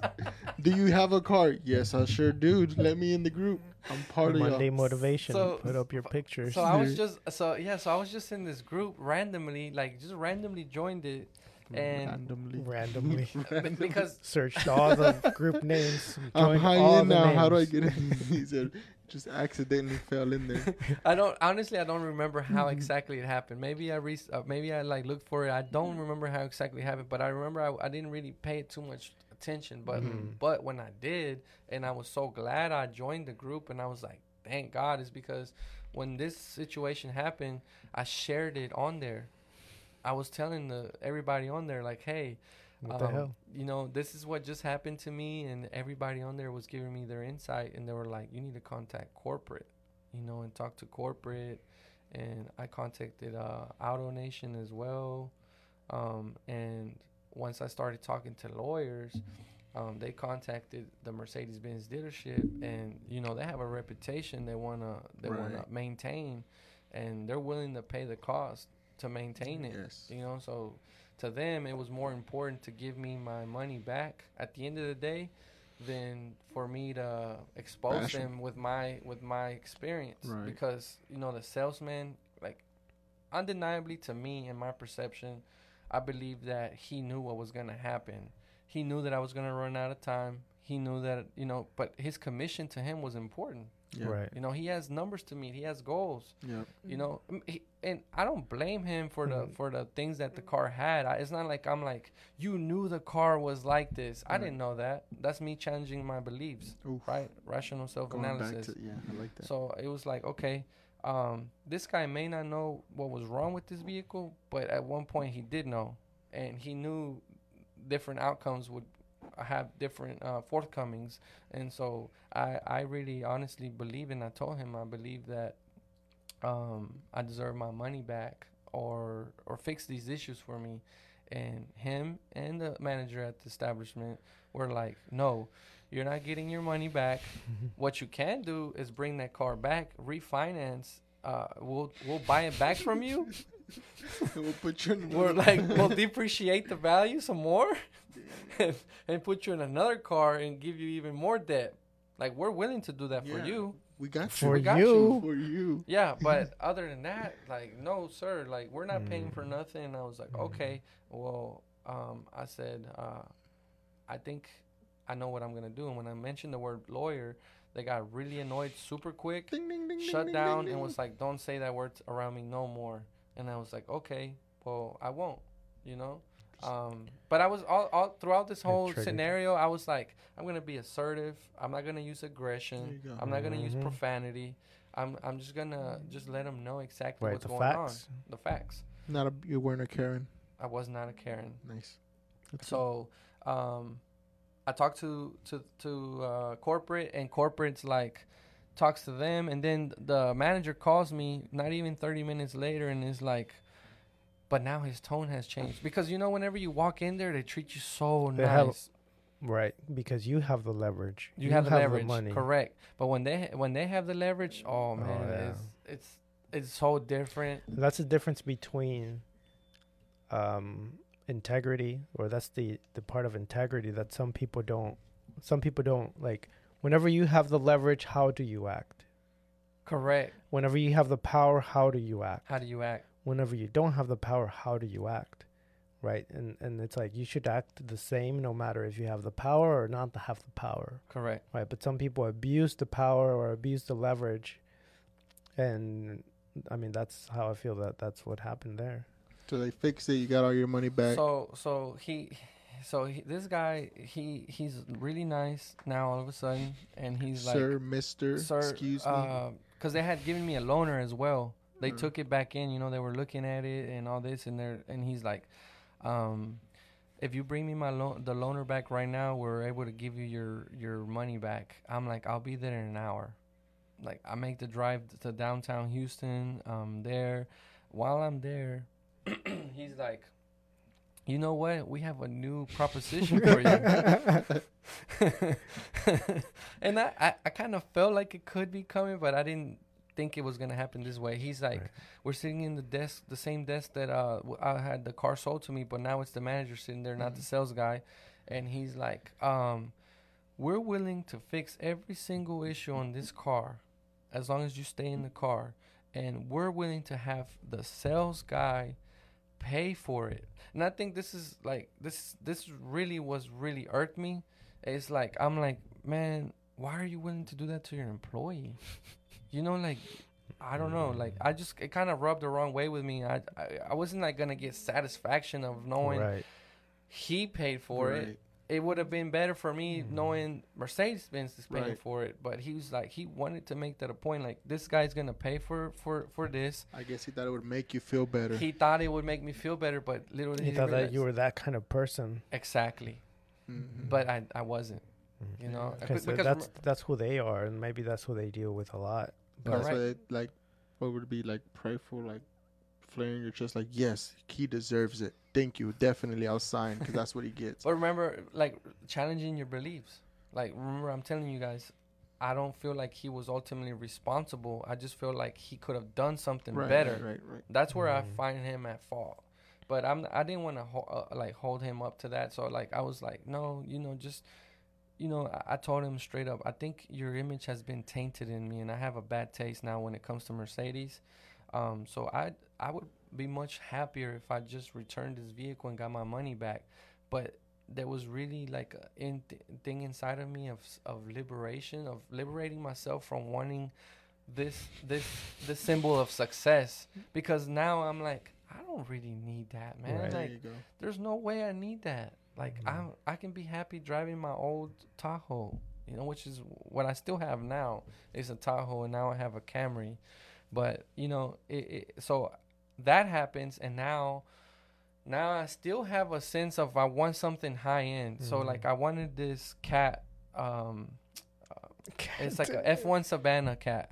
and I'll go and try to see if I can get a permit for it. It's A like a what? fif- it's a fifteen thousand dollar wildcat, um, and because I thought I I, I I can have know. this and I can um uh make a the business out of it, but eventually like all those things. What is it called? Savannah S F one Savannah, F. F one like Savannah. F1 It's, uh, Silverado. that's right. I. I was like, what the heck? Wait, I have to use the recipe. Go for it. I'm gonna have to pull this up real quick. So, so you want that? You want it so it? I wanted I wanted this this it's it's kind of like man it's it I don't know why I wanted to spend money like that. And now that I look at it, it's just well with the Savannah, it was more of a justifiable purchase because for one, I wanted something different that nobody had. But secondly, like I was just I till this day I still am infatuated with the species and how it became about um because it's a mix of African serval with a domestic um Siamese cat, I believe. This and that's how crazy. it's it's 50-50. So it's 50% wild, 50% domesticated and they grow very big and F1's being like the most pure and then they go up to like F6 or F7 where it's it's kind of like um less pure, right? Right. No, it's not, not letting me see. But okay, I see it. It's like a little tiger. Yeah. That's but pretty I couldn't have it because you have to have a thousand. You have to be within a thousand feet of people, you know, and like, Mm, and that's crazy. so then, yeah. so, you did, so you didn't get the cat. So I did, I didn't. I didn't get Still the coming cat. though. Is it still on the to-do list? So it is, but now I now I'm now I know I can wait on it. Like it's like it's okay. I can wait five, ten years. I don't know. For like when when. I get when I get when I have the proper living arrangements, then maybe I can go and get it if I still you know want it. It's But a pretty cat. It's a it's a baby tiger. Or yeah. they're pretty. they're- Cheetah. They're, very yeah. They're very Now I want one. very big and Screw my Audi. I'm gonna go give me one of these bad boys. So what are you working on now? So you got the. So I know Wait, you got a food wait, truck. wait, I like this conversation about money and spending a lot of it. Oh yeah, this guy. So this guy right here, yeah. big money right here. Uh-huh. Big So- money. So I don't have a lot of money, right? Oh, he's got a lot of money. I don't have a lot of money. I've always been broke. Broke is a Um, mindset, sir. I also had a broke mindset, Yes. right? hmm And um, so it's like now that you have a little bit of money, it's like, what do I do with it, right? It's like, what do I do with it? yes, that's exactly the feeling right there. So it's like, w- uh-huh. I can buy not whatever you want because you're not rich, Right. but you can buy certain things. Mm-hmm. You can afford certain things, and you're like, you've never had this opportunity. Mm-hmm. So you're looking at the ways to spend your money. You go to the store, and you're like, okay, what do I buy? What do I buy? Right, right, right, right. I don't need Yeah. anything. Ah, damn it. You walk away with nothing. because you don't need anything, You don't right? Yeah. And then you think about things like buying a Mercedes. Mhm. I've already gone through this in my mind. I wanted a hundred thousand, hundred fifty thousand dollar Escalade. It's like, Mhm. oh, what would my payment look like? What if I put twenty k down? It's like, oh, I can do that, but then it's like, for what, right? Mhm. Probably would have happened the same where you go and you get it, and then you're like, oh no, You're like, it does the same thing. Yeah. It drives and just has a little extra buttons than the other stuff does. yes. Yeah. So so I I I understand where, but the cat that's interesting. I want one. the cat was like kind of like uh, you know I could I could eventually Yeah. breed it was the mindset Can mindset sell up for and- Like twenty a side business. Yeah like a side business like an investment That's kind of what I'm doing with Blue, the doggy. But that one was only fifteen hundred. This thing's twenty k. Jeez. but it's a lot more difficult than than Than what it- meets yeah, the eye you yeah. know like the maintenance on them like taking Mm. care of them Mm. you have they have to be around Yeah, if- people all the if, time If you're gonna treat it as a business, it's gonna be a business, and every Right. business requires Time. Attention. its own management, mm-hmm. right? So it's like you gotta start a business, you gotta think about every aspect of it the same way that you're thinking about your food or your tattoos or your retail. It's like it needs marketing, it needs branding, it needs management, it needs leadership, it needs finances, it needs legal. So business is not just open it and go Yeah, it is, but until but until you have to figure out the legal part of it, until you have to hire people, until you have to market, until you have to do the finances, Mm-hmm. and all that comes with even the smallest of business, even if you do Uber, um, what is it? Uber Eats. Eats. Like they'll send you uh like oh I did all my money and then they'll send you uh uh what's it called in- breakdown. yeah a breakdown of your income and then you have to report it and you're like what what do I do? Yeah, you gotta know what you're doing. So you're doing all this, and then um, you you earlier you said you're good with finances, or like you have your finances in in mind. So did you get into stocks? Or I did you do I any? did. I uh like in 21 I got into the stock market. You know, and I I hadn't really been keeping up with the stock market period. I just Mhm. kind of go in there and I went a bit strong cuz when I start talking to other people that are in the stock market like, you know, they they put in 100, Mhm. 500. I went in with like 30k to start Vamos. and I'm like, estoy arrebatado, you know, like I'm like I'm like I'm gonna do this. I'm gonna become successful in this too, because it's like the mindset. Mhm. Um, And also, it's like you have this money. What do you do with it? right. If you spend it, it's gonna be spent. Spent. If you invest it, you can invest it, but how?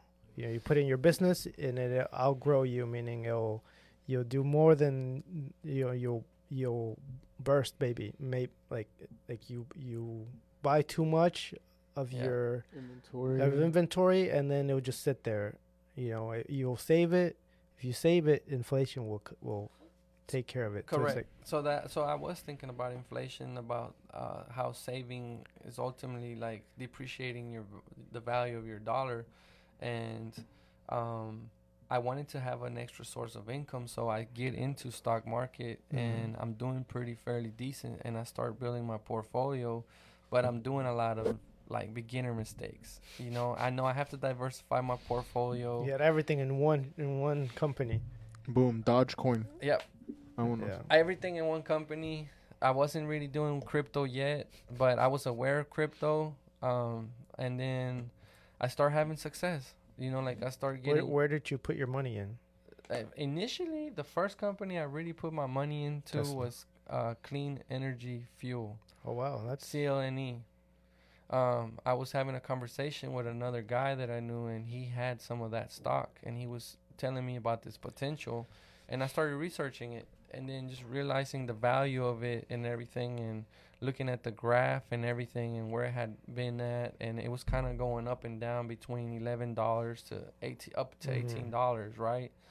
Um, but this was like right as COVID COVID, like they were had already been doing printing the money and all that. So Mhm. like there was a lot of spending going on. Mhm.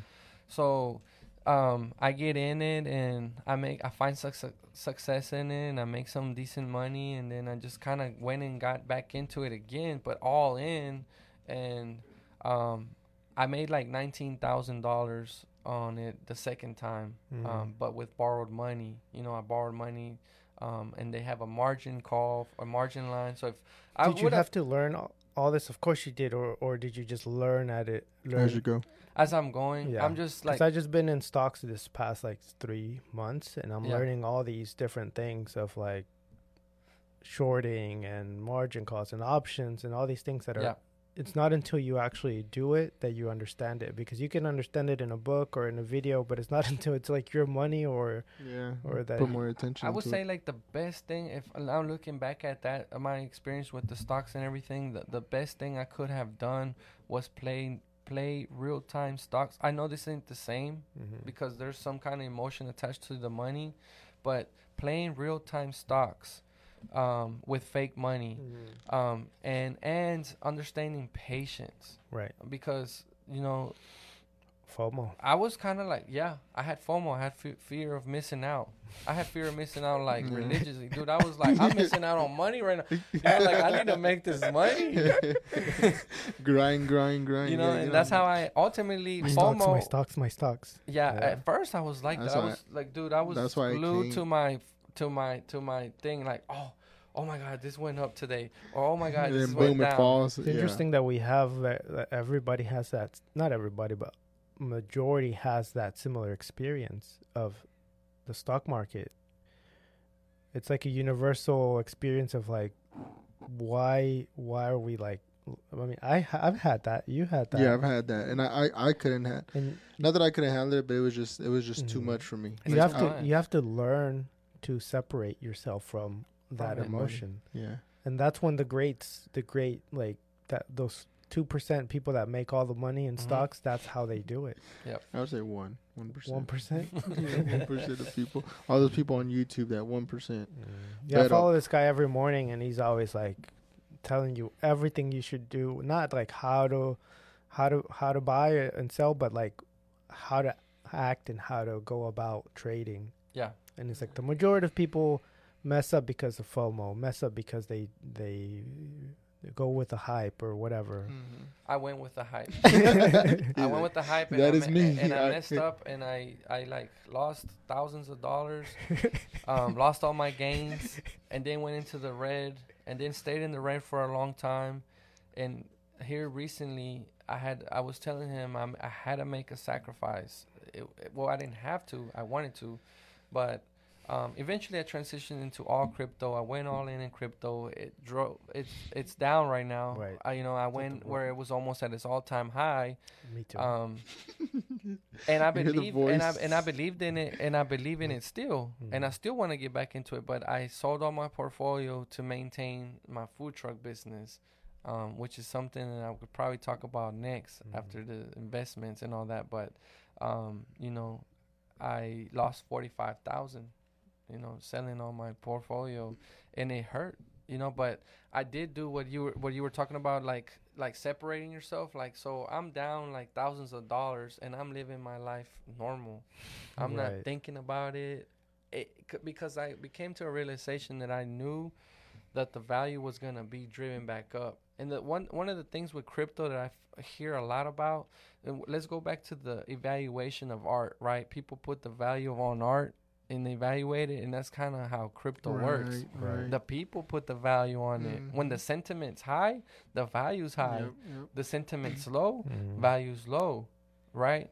Um, and outside outside sources, I think like uh, the war, the economy, all these things affect the Right. sentiment.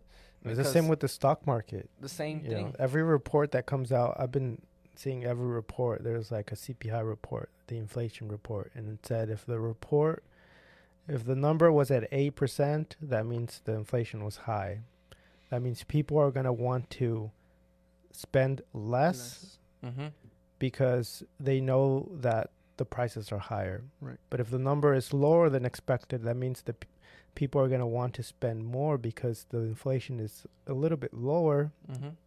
and then therefore the stock prices were going to go up because prices are lower let's go buy now Correct. Bye. and it affects overall the S&P 500 which was like the the um, the, the metric that that is that pretty much every everything follows That's true.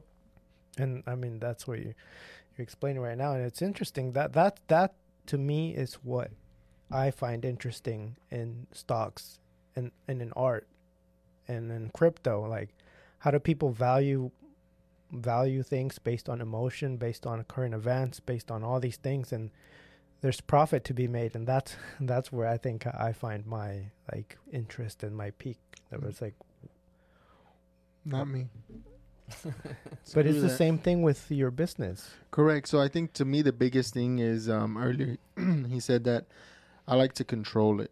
Right. Is it And I- transfer in I- value? Is it is it Correct. tra- but to me, I feel like, but you can't control it. You're controlling your emotions. You're controlling how but I don't. you I- buy and but how I you can't. sell. I guess yeah. Maybe like you said earlier, maybe knowing more about it. But to me, it's just too much. I'd rather use my my energy and use it on things that I can, or maybe that I'm just comfortable with, or maybe that I know may work. Like the stocks, when I did it for three months, it was very stressful, and it was like just like I put it in. I'm like heck yeah, and I'm you know, and I, I didn't get But deep into it. yeah. I didn't get deep into, it, but I got to understanding, and I was just like, Mhm. and I'll be doing something. I'm like, you know, and it was like this is this is too much Right. for me. Like I, I'm I'm at the point like Yeah. like I've said, I'm at the point where I'm just real more calm, more more enjoying life, more like you know my things are a little bit more, and to take something like that, like I'd rather take that in, and like take that money and maybe go open a whole new business, and maybe because that I kind of like that Mhm. stuff too. I'm willing to take But that in the- bigger risk. Yeah, but in that business or opening that business, like you said, there is a bigger risk. Correct. But but I like if I fail, it's because of me. I just feel like Mm. here, if I if I listen to John and Johnny and and they go here and I do it, and I'm like, boom, let's put Right. thirty grand right now, boom, and then phew, I'm be like, oh so man, for me, uh, and I think it's like what you said right now, and it, and it's in that book that I shared with you. Mhm. It's like living on the edge, right? Like the stock market, if you go too much, you fall and you crash and you burn. You if you open up a business and you put everything in, you crash and you burn. If you go to jujitsu and you fight this black belt, you're gonna get your butt kicked. If you try to do something more than you can chew, you're gonna, you know. So it's like where is that fine line? And to me, in stocks, it's like understanding the human emotion. And and if I'm going too much into it, and if I'm doing a lot of FOMO, then I'm way too much and I'm crashing and burning. So you have to Mhm. pull back. So it's like living on that edge of like uncertainty, but safety, uncertainty, and safety. it's too much. But that's where you're line- at. The line's too well for stocks. The line's too thin for me. like right now, I'd rather like pick a certain business and be like, all right, I don't know how to sell teacups, but I'm gonna go sell teacups to the Asian market and, and then do that. Like I'd rather take a whole new business that I have nothing to do with, and I can Right, because you understand Maybe- um, the business building aspect of it. You've Maybe. created a, a nice little ledge where you can walk comfortably. yeah. So And, you, uh, you go ahead. No, I get where he's coming from. Where he's saying he he wants to have more control because, And there, I mean, once you're invested, and you do have certain controls in there. Like now that now now realizing what I've done wrong was, whenever you buy into a company, you know how much money are you willing to really invest into it, right? Let's say you Mhm. want to invest a thousand dollars into Microsoft, right? But you don't go buy a thousand dollars worth of Microsoft. You use kind of like ten percent of that of that a thousand dollars, which is a hundred. You kind of buy into the company, and then you, if the company's not doing well, you average that that that cost of share down by buying some more of it. When like ten percent of the value goes down, right? And so you have a sense of control, Okay. you know, to a certain degree Right. but you but not fully where it's Right. whereas where you're having that trouble because you're like man like my stock's way the hell down here I'm you know like, like, right now I'm like way in there. But see, like so the stocks that I have now to me are long term. Like to me, correct. Long it's just less like like well, there's different types of trading, Okay, right? so There that is- that's what I'm in it for. Like I'm gonna look at it long-term again in 20 years, and then you know it better not be down. There, you know, you know. So that's the way I do it now. Yeah. It's just like you know, But 50 you- bucks, 100 bucks, Okay, 50 yeah. bucks. You keep putting bucks. money Yeah, I keep there. putting in there. like Um, That's recurring good, yeah. investment yeah, yeah. So that's the way I see Mm. it, and then and we've talked about this before. It's just like I'm gonna go go eat and spend 40 bucks. Mejor déjale meto 50 Mm. aquí, and I don't go eat. You know. yeah, cosi- there's different. cositas así. Yeah, like day trading. Um, that's a lot. That's a lot on your mind.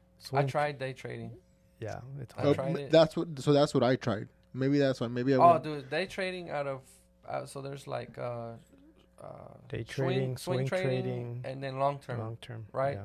And so I, I started with swing trading, and that's where Oh, I that's find all good. my Yeah. success. And Okay. I, every trade I had was positive, so it kind of got to me, man. You're it's like, kind of like my ego was kind of going up, right? Like I'm like, man, I'm the man. I'm gonna start making YouTube No, I'm, at, videos. I'm start teaching making people. money. Like, what am I even tattooing for Screw anymore? tattooing. Screw this passion that I love. Why? This Why? stable, uh, why is stable that? thing. Like, screw Right. that. why is that? Like I feel the same way. Like I I saw a vision or not a vision, like a, a, a, a my mind like I saw myself day trading for 3 or 4 hours a day, making thousands of dollars and then that's it.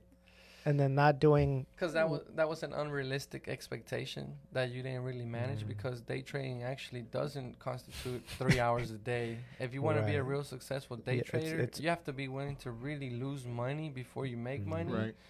But and not only that, but you he have to- stopped himself. He's like, but you have to get up before the market Right. even opens. Right. you have to be you up by 3 2 wait. What is it? 4 a.m. 4 a.m.. fi- yeah, 4 yeah, I'm a.m. already up at that time. pre-market and then you have to be there and then you have to look at all the reports and then you have so i've i've learned to tell people that like that say oh what do you want to do as a career it's like look at the day to day hour to hour tasks that you have to do and see if that's what you want to do for the rest of your life like do you want to be looking at reports do you want to be looking at uh spreadsheets do you want to be looking at all the what time you have to wake up, what time do you have to like, you know, all these different things that you have to do. Mhm. And I was like, no, that's not what I want to do. Correct. That's why a lot of times people used to tell me like, "Rey, you're always working out. Why don't you just do fitness and become a personal trainer, like this and that?" Or people would tell me, "Hey, like you know, go with me, show me." Like, nah, like I, I'll do it for me. Mhm. I'll get up at four thirty, but if I have to get up at six to go train a class or go like that, and that's every day Correct. for hours And and, that- hours and hours. yeah, and that's why like that's that's that's not that's not me. I yeah. can do it for me. I'll get up at 4 for Mhm. me, but I'm not gonna have that over my head like yeah. This For guy- years. yeah for week even just in weeks like Jesus. Right. And again, it just goes back to like what I've learned and what I've molded. And I still got a lot more to grow and learn, but uh, it's just where I'm at now. Where it's just like, man, life is just very chilled and peaceful. It's no longer like before, like grind, grind, Right. grind. Now it's just grind, grind, two grinds. Now it's not like grind, grind, grind, grind. You know, because but but part of that still, I love Yeah. that. Like I still love the grind. I still love the hustle. And like I go in the shop, and I'm like, okay, we gotta change. This. We gotta we gotta keep doing things. But it's not like you know, like we said earlier, the money is no longer the money. And to me, like, I, if I stay at this level of where I'm at now for the rest of my life, I'll be good. And Anything think, above that is is okay. I is- think it's like good. a um, desperation. We we the before was like desperation, you're desperate to get out of where you were, like True. desperate. And True. now it's like, uh, now it's like progress, right? So it's like you you you went over the hill and now you're kind of like, you know, um, not on your way down, but you went over that hill that you know cruising. not cruising, but it's like you were underground. Oh now yeah. you're at now you can see the whole world Yeah. and then now you're like okay where do i go Right. now but but you don't have to like crawl from the bottom of the pit like Anymore. batman right, Correct. right. And it changes the mindset. Mm. It It, does. it changes it, and I think that's why um, I tell people or just my my dumb stories that I do and things. It's just like Very, you, you gotta dumb. be able to give up that that one year of just hustle and grind and get your ducks in a row to have that life that that that that you want. So so that's where I remember earlier I told you I had an analogy Mhm. where I was like, so we were ha- having group therapy, and I made it relevant in the moment because th- at the time LeBron had left Cleveland um, to go play in Miami. He's a basketball player, Luis. i know who Okay, lebron okay, is okay. Right. So at that time, he leaves to go to uh, Miami, and he took a, a pay uh, decrease. Right. So it's like, so that's where the analogy came in, and I was like, you know, sometimes we have to be a LeBron and take a pay Mhm. decrease, and and and if, to ultimately get that reward. Mhm. Him wanting a championship us whatever it is that you're trying to attain it's just it's it's that one thing you're trying to get to but you have to kind and that's where the mercedes was like okay now. g- get rid of this get rid of that get rid of that and go into this and that's where i'm at right now with the food truck. You know like i got rid of the things that were unnecessary and um i'm really driven and focused to make this successful you know. What would what would success look like with the food truck?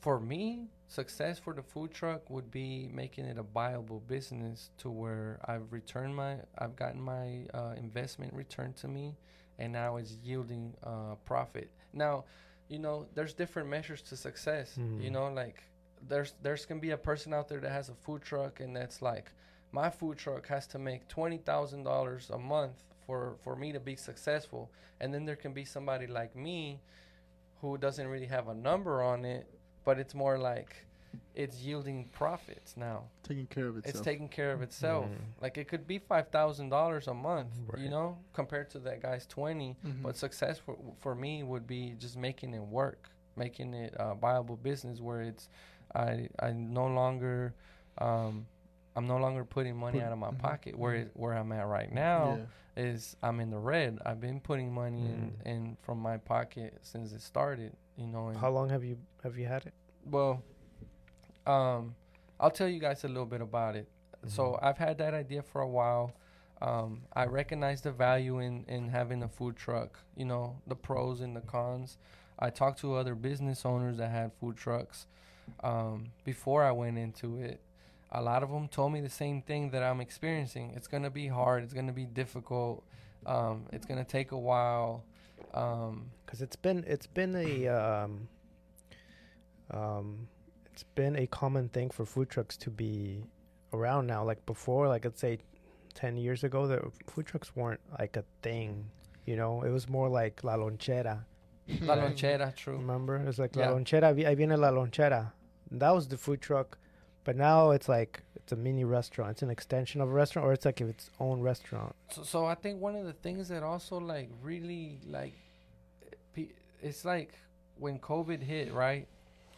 Uh, there's a lot of restaurant owners that lost their restaurants Yeah, that's uh, because their their their costs are like really high. I, I have a Mhm. friend right now who's a client of mine, and he's telling me like his monthly expenses and his monthly taxes and all this, and I'm like, where's your profit at? You know, Mhm. he's like, it's ten to fifteen percent. I Yeah, I I pay is I pay myself as a, as a employee, and then on top of that, I get this percentage Correct. from the business. And and I'm over here thinking, from the outside, like you have it made. Like you're making crazy amount of money. Mm. Uh-huh. You have this this beautiful restaurant, but living the dream, right? living the dream but so that's where i think food trucks really like thrive was because of covid and you know realizing that this is a this is a business that's that you can move you can sell it it's because a lot of restaurant owners they own the the menu and everything but Mhm. the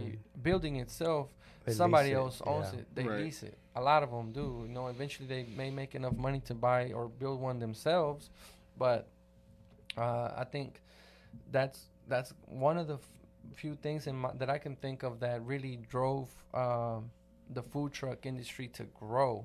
And now you see a lot of parks food park Mhm. food truck parks popping up. Yeah, like I the was- one down here, like the one that like the one right here Conroe t- table. the table yeah that one um right there where i work dick and baldi's um New Caney, there's one I think as well, like No, down They're, near pop, they're popping out. Yeah. Every small town's starting to get one, and I think yeah, like I said, that that's a very good concept, and it takes away a lot of the overhead. I think, and you still get kind of this the the um, and it doesn't take a lot to start. Like a restaurant would take a so lot, much like built hundreds, out. right? Hun- Hundreds so of no, thousands.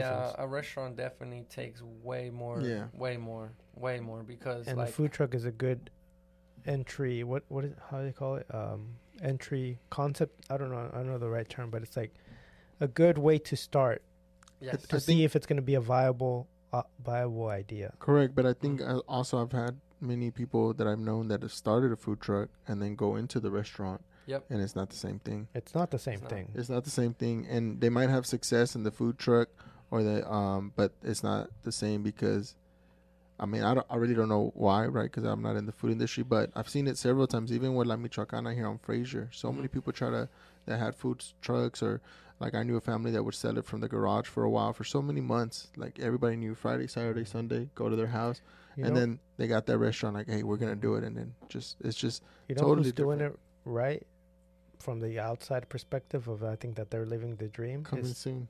you know Taco Veloz. You know how Yeah. they started as a nice little food truck and now they're like a food park. What are they? I don't know. you know, they're actually an establishment. Yeah, full. So Oh yeah, because they had they had yeah yeah. yeah. I'll tell you what why they're an establishment too because uh, Conroe, the city of Conroe, regulates how long you can be inside the city as a food Mm. truck. You're you're technically only supposed to be six hours Correct. open. It got better. It used to be four. It used to Oh, be four. Yeah. So I was trying to put my food truck within the city limits, but once I found that out, um, I decided to go outside the city limits. But yes, Veloz is a good prime example. You know, they started a long time ago, '97, I believe, and just I- I know this from from a source, but I know uh, that last year they they they made over a million dollars. Mhm. Mhm. know? I believe it 100%. So But see, also with Veloz, he was everywhere. And I remember at times like Tuesdays, Thursdays here, Thursday, yeah. Fridays. And then he opened across the street where he's at now. mhm. Then he opened there. Yep. And pfft, it went down. And then he went back. Well, I don't know if he was still doing the food trucks, but that restaurant, we went a few times when I was Yep. younger. It didn't go nowhere. it didn't go. And nowhere. then, he, you know, he's still doing it. And now he has El Tri. Right? I love El Tri. Um, and like, it's. He, I mean, he was the owner of over here of um, Los Amigos. Oh, yeah, yeah, yeah. He, yeah.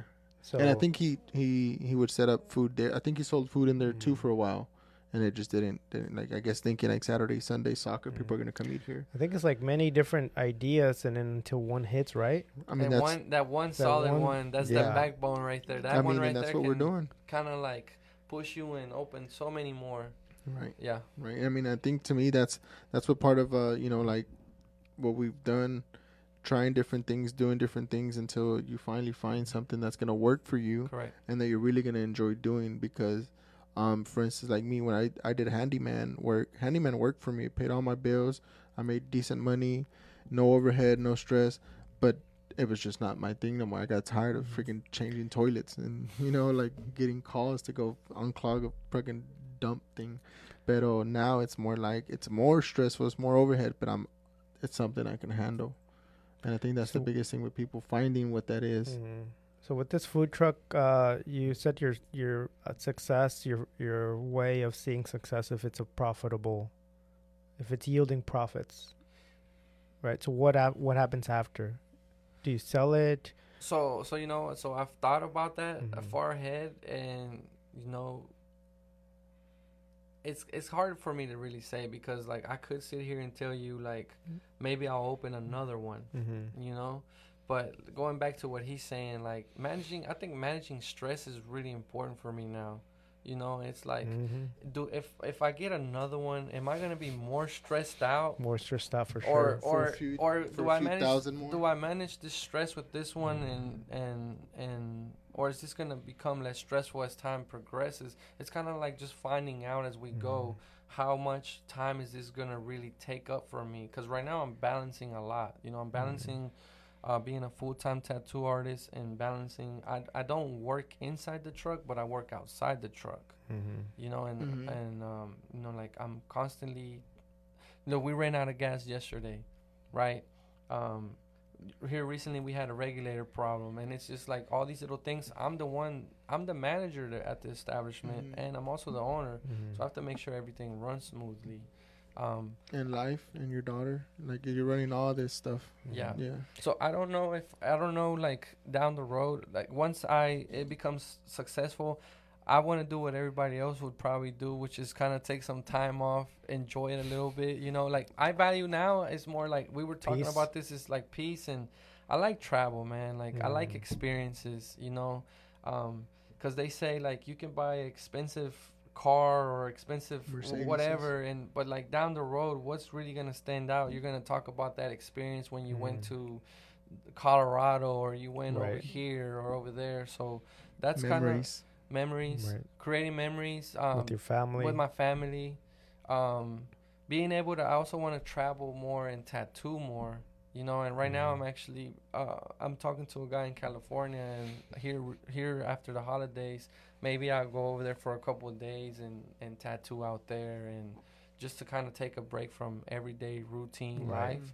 break that cycle miss home miss the shop miss the food truck and then come back and come back with more energy or just refreshed right you know I think what you said is important. Uh, managing stress, and I think you can open up another food truck. You can open up ten food trucks, but it's like, how do you manage those food trucks? You're not. Mhm. You can't. You can't manage all ten of them.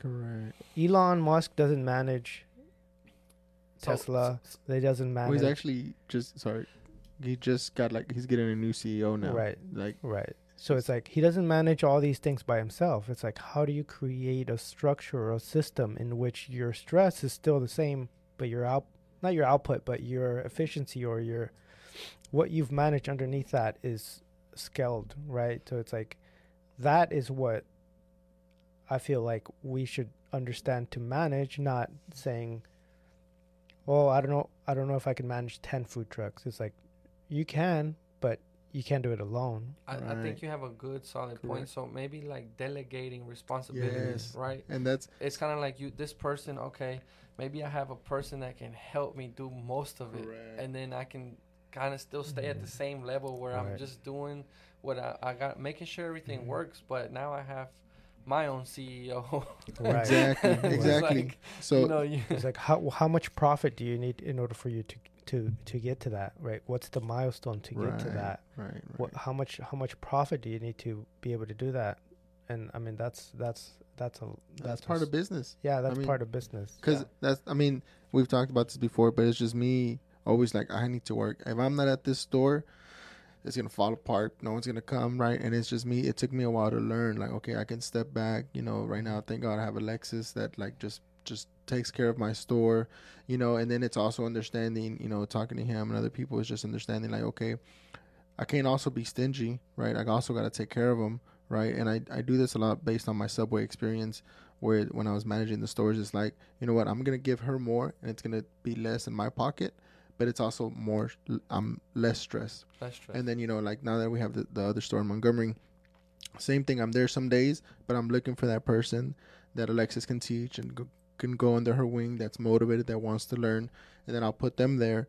And again, you know, maybe if I'm there, let's just throw a number out there. Maybe I'm making ten thousand profit for me in my pocket, but I'm there all day, every day.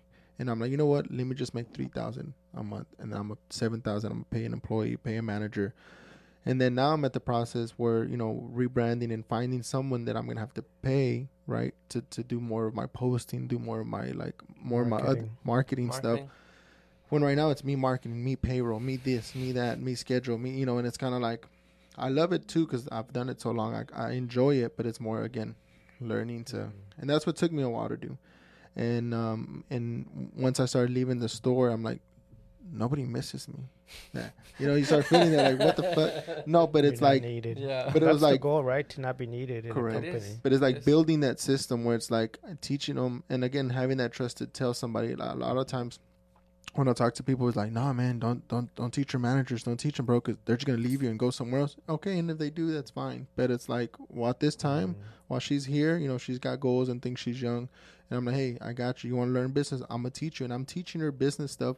Maybe in two, three years, she's gone, and then I have to find somebody else. But it's also Right. like we all grow, and I tell my employees that even the new employees, hey, if you do good, if we do good, you're gonna do good, right? And it's like, and that's just what I've been taught, like sharing that True. because again, maybe I can be stingy, maybe I can cut hours, maybe I can pay them less, maybe I can pay them minimum wage, but more money for me. But like again, okay, just learning. Yeah, because imagine if you were only going to be um imagine if you were an employee and that's all you were ever going to be. Just an employee, just a just a person that's just going to be there forever. Your employees shouldn't be that, you know. You should be a, a stepping stone or a journey for their goals. Yeah. It's like how do they achieve their goals? Because they're never going to be there, right? And if you give them that opportunity to say, okay, what are your goals? Okay, I want to cook for you, let's say for four years, and learn the most I can. And then by the fourth year, I'll go and open my own food truck. Okay, let's see what we can do. And the best thing that, you can do is do the best work that you can do while you're here. And mm-hmm. then they'll give you the best because they know that they have goals. Like I had personal goals when I was working at agencies and studios. Like I don't want to be there forever. Like I don't want to be forever where I'm at now. So if my employer or, or my boss understands that, they'll understand that I have goals. That'll make me want to do the best work correct. that I can because I know that they know the transparent transparency between my goals And their goals. and their goals. Their goals is to ge- to I mean any, Maximize you. maximize my my their return on what they're paying Output, me. Right, yeah, your right, right. Yeah, and the be- the Mhm. best way is is to treat me the best that they can by understanding what I want, correct. my goals. Correct. And that's the thing, like with them, you know, they want to have business. And I'll tell them, like, climb with me and we're, we're going to get there. And maybe one day I'll open a shop and maybe I'll open it for you and we figure something out. And then it's going to be your shop, you know, maybe same brand or what, you know, like, and I, and I give them options. Like, really? I'm like, I mean, yeah, like, let, we're growing together. And, and that's, I think that the biggest thing that I've learned, I think still a lot of people are just afraid to, to let go of that or like, no, you're going to stay here. And then, And you you're know, not gonna learn anything, and all you're gonna do is the tasks that I tell you. So like when I was at Subway, the owner would tell me like, "What? Do you, eh, like, hey man, I'm at the max. You can't give me no more money." And like, well, Rey, you should go to school, like learn. I'm like, oh wow, he's not telling me like stay here, stay here, stay here. You know, and Mhm. I left, and I left Yeah. two years, and I did a bunch of stuff, and then I came back. But uh, you know, I tried stuff, and you know, and then and Yeah. then and and I think that's the biggest thing is in with them at old Rey, you know, four or five years ago, I would have been like, no, you're staying here, and if you clock in one minute late or or whatever, like If you don't output the way that I think you should. yeah, output. then then no. But now I'm like, hey guys, here's an extra hundred bucks. Take tomorrow off. Go go enjoy yourself. You know, hey man, you've been doing good. Here's an extra fifty bucks, right? And it's like to them, it's like, holy shit, like this guy cares about me. Mhm. You know, like right now for the holidays, I'm like, hey guys, if you guys want the hours, we can work. If you're not, we'll close the shop, go spend time with your family. Really? Like, yeah, it's up to you guys. One guy's like, hey man, I don't have nothing to do. I'll open. Oh, okay, there you go. But it's just working with them. And, Mm. right, understanding what they what what- their goals are. and- You know, and that's the that's part of the leadership that every business doesn't understand. That it's part of the business, just like financing, finances, just like um, marketing. Right? Like, how are you being a leader to your team? Because you're the the, the business won't grow bigger than its leader. You know, you're the bottleneck to your own growth. If you don't grow, your business is not going to grow, right? And if your people don't grow, then you're not going to grow. So it's always like that leadership. That yeah, I like that one Mhm. a lot. Yeah, it has Yeah. to. Y- y- como tus muchachas, you know, it's like they're learning, they're they're cooking for you, they're teaching stuff like that, and then you know, tell them like, what do you want to do? And I think you said one of them had ideas that she wants to do, and you said I'm gonna let her do her ideas. Yeah. Mhm, So that's in part her- of that. Yeah. in her mind, she's like, oh hell yeah, like he he's my boss, but he's not just like do this, do this, Yeah. do this. He's like, oh, he's listening to me, and that's what I tell them all the time. You guys are here. If I bring a product, and sometimes I'll be like, hey guys, look at this new product. Don't get it, boss. I'm like, oh man, come on. No one's gonna buy it. Our customers are like this. Our customer. Okay, you know what? You guys are here more. You guys know more. I trust you more. All right, Mr. Saul. So you got this truck. Where are you parked at right now? So right now, uh, I'm parked on 1488. Um, it's uh, the address. I, I really forget the address. It's like before the Home Depot, no? It's right before the Home Depot, before Egypt Street. Um, Before Kirkendall or after Kirkendall? I think it's after, You said Uh, by. like Mezcal Cantina. Does that mm, ring a bell? Yeah, yeah. right it's by there. the theater. The extreme. It's right by. Yeah. Oh yeah, yeah. yeah It's that's right true. by the right theater. across. That's right. It's across right the by the theater across the street on the left. We're post. We're right on the street front um, of 1488, um, and then right behind that is the tattoo shop. Um, so I, it, it, all worked out. You know, I- initially I never intended to have it there. I ha- I applied for uh, permits in Harris County, and I was in Harris County um, for the tattoo shop. for the for the food, food truck. yeah, because the food truck has been it's been it's it's been hard hard for it's hard for me. It's hard for anybody when they get into something they have Mhm. very little understanding about. Right. But but I was telling Rey like w- once you find success in something and you you value your mindset and you're like okay, you know this was hard but like I was able to do it then I kind of wanted to try my hand with something else. You know, and it was like the food truck. So I had this custom built. Uh, in June, I put a down payment on it. Then it took them like two or three. Those like are things that are expensive. I have a client that's barely still in the process of building their food truck. Uh-huh. There's this, I don't know how yours is, but there's this like a walk in one where you can walk in and it's like a line of like kind of like Subway, but it's like you walk in and it's like a line. Oh, like a Um, build your own type thing. yeah, like build your own. Oh, that's nice. Yeah. that's a different concept. Yeah. Oh, write it down. So that that's for clients come in and walk in and Yeah, build you their own? walk in, you build your own, kind of like that, and then you just, you know, you That's walk out. interesting. That's Yeah. that's different. But they're, it's like being custom built, hmm like the For that, steel, yeah, everything. yeah. And um, how you? I'm pretty sure Mine- you went through so- that process of so building it. Yeah, so uh, with mine, I had my cousin who who's been working in food trucks for a while. He helped me kind of um, design it. Like, hey, we should have big windows to let people look in because a lot of them have Mhm. smaller windows and you don't really know. Yeah, it's like stick their Señor, señor, Yeah. taco, por favor. Yeah. you don't know what you don't know like you know some people want to see how clean your food is being Mhm. prepared right um Especially allá donde stuff too. yeah and so like That area is man. That area, that area is growing so much. it is it is growing a lot and and that's why i believe i found a really good spot Mhm. but it didn't come easy it wasn't my initial spot but yeah i had this i had this custom built i picked out what i wanted how i wanted it um some things ended up not working out to my advantage. Like the trompo machine, they put the Mm. wrong size one in, and it's not next to the griddle. It's next to the burner on the edge, and when you're cutting meat off of it, it's supposed to land kind of on the griddle. Mhm. But you know, we're making adjustments. Mhm. You know, as we go, Mhm. we're making adjustments, and we're looking for things that work and things that Mhm. don't. You know, we're That's talking about trial and error. So yes, um, um, we we picked all the things, the appliances and everything, and then I started investing into other things like lights and this. And before I knew it, I was 60k in. That's how much they are, like 60, 70, 80k. So, so you know, it it really It's yeah, expensive, it really yeah. depends on like how big you want it and what appliances. It's a good size.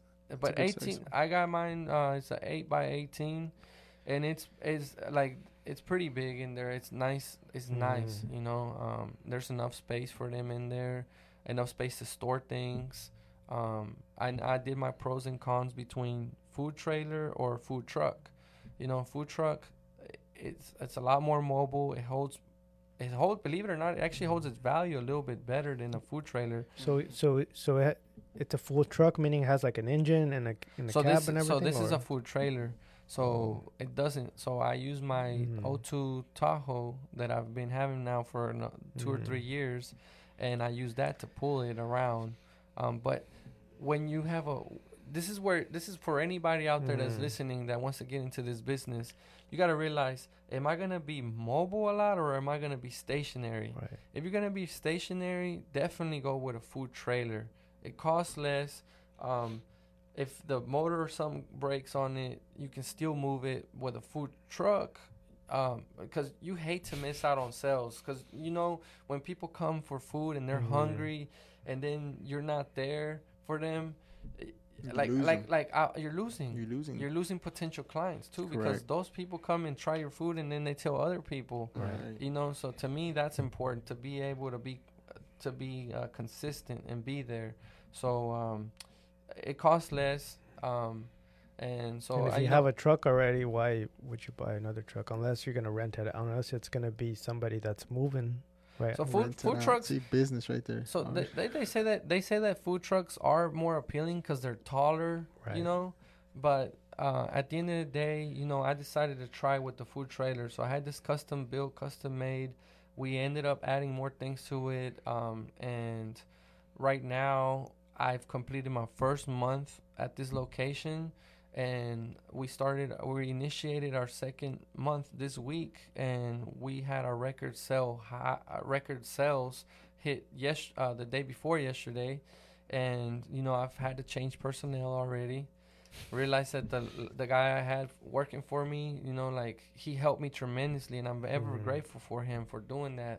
But just things weren't working out with him and I had to let him go What was that know. that thing real quick? I think it's important. You said he was almost negative sometimes, or like Yeah. So Right. like you know when you have negativity in a work environment, it spreads. You Right. know, and when you have a constant, like a constant current going against your ideas and everything, there's not a smooth flow. You know, and if me and the lady are having agreement on things and this person is not, there's gonna constant clash Mm-hmm. and it's almost like I was afraid to want to try things out in my own business because this person was not gonna be happy because he wasn't happy most of the Right. time.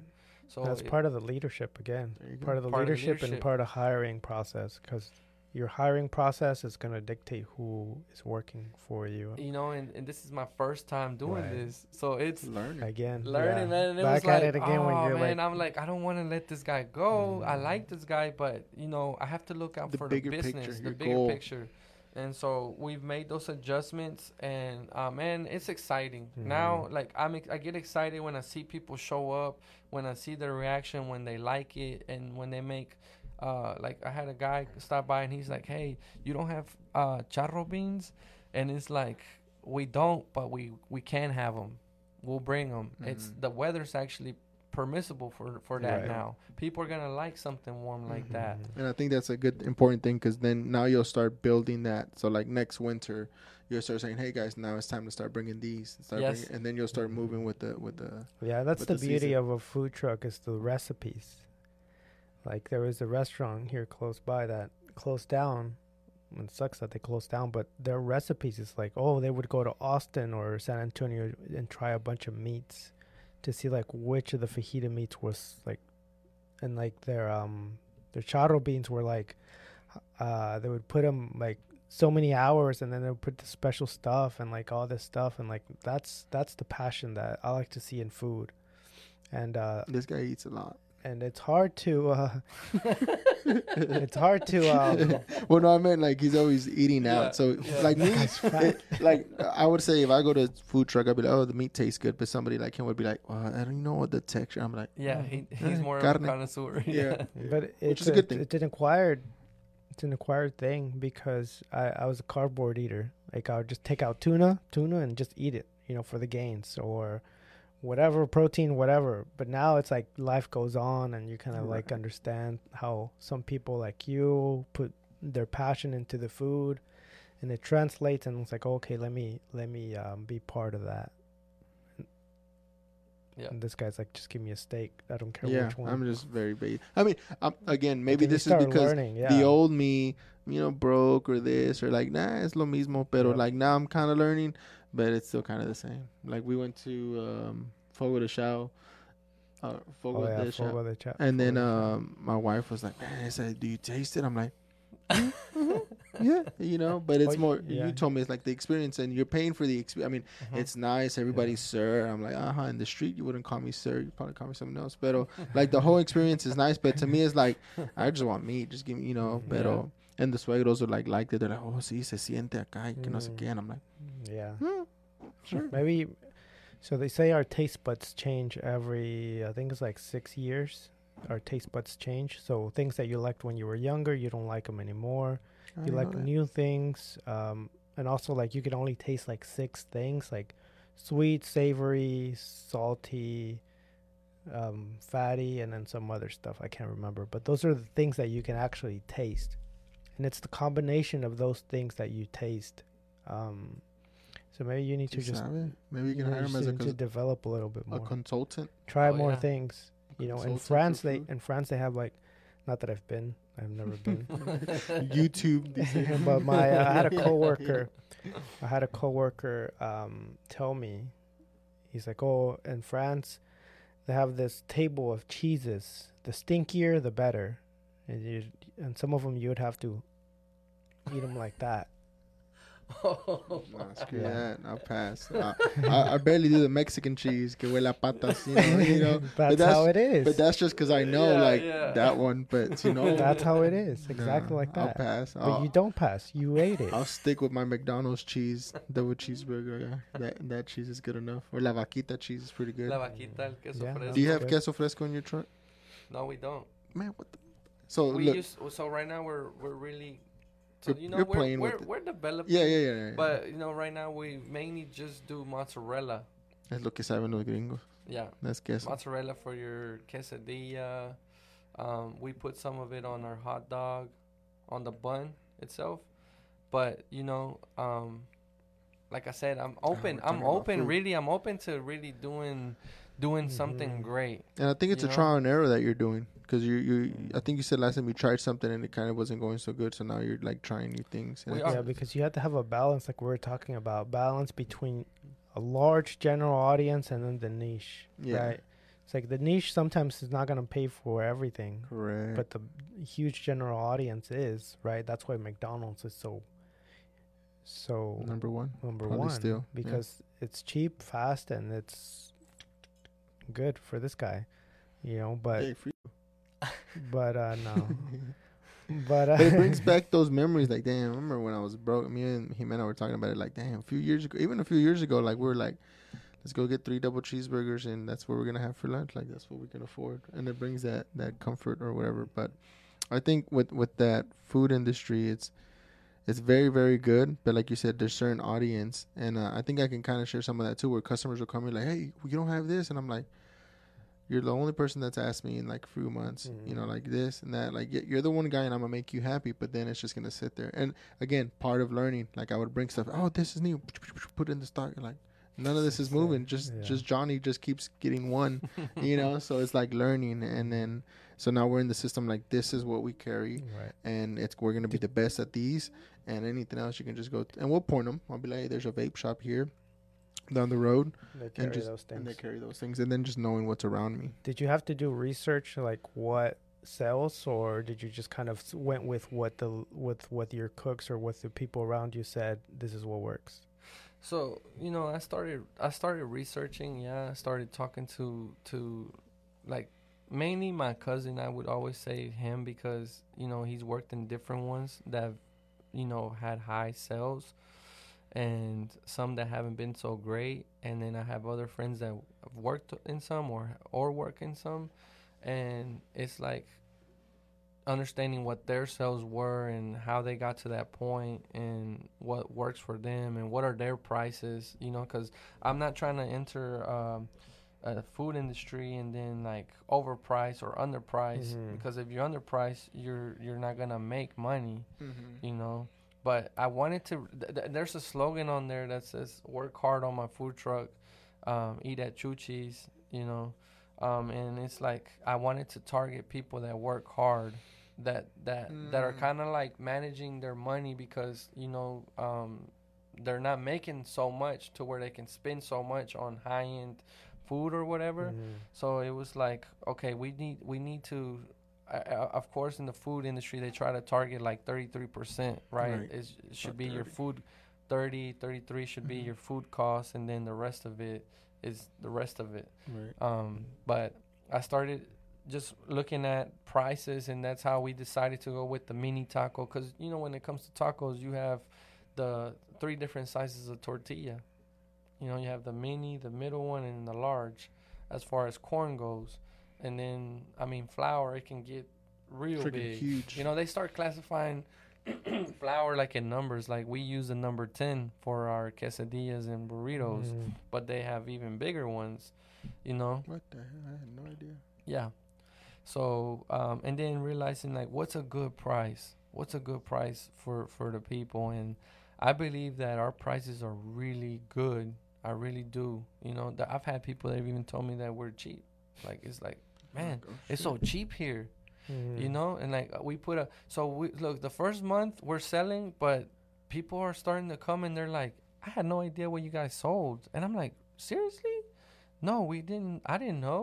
Not until i pulled up and i saw you sell tacos. So i put a big sign and it says tacos 150 and uh the new lady that came in it was also her idea of going out on the street and standing with it and I, and instantly we started driving traffic to our food truck Mhm. and it- like It's the like- 150 is like oh i gotta try it Mhm. you yeah, know because like you go in there, that's your hook, right? You go in there and it's like, oh, 150 for this. But I don't want just 150. I want Right. something relative to that. Correct. So if Re- that's 150, then uh, also torta big old quesadilla yeah. and this is relative to that price. Should so be about the same. yeah, Mhm. not about the same, but you But, know like- that it's relative. You're not gonna have relative. a 150 dollar taco and a 12 dollar quesadilla. no it's not Yeah. yeah, it's just like it's just not that. That That would to be go.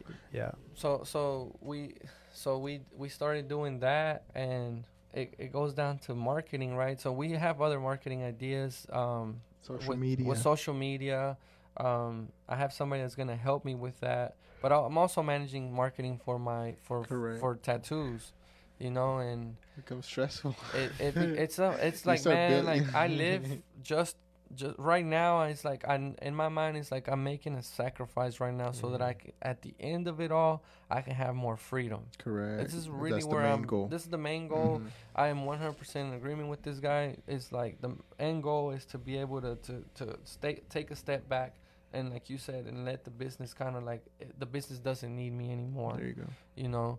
But um, one thing has been a stepping stone to the next. You know at first i was serving then i became a tattoo artist. Now i have a food truck. Next for me would probably have my own uh, tattoo shop. Everybody that knows me my family were like shocked that i decided to open a food truck 1st Mhm.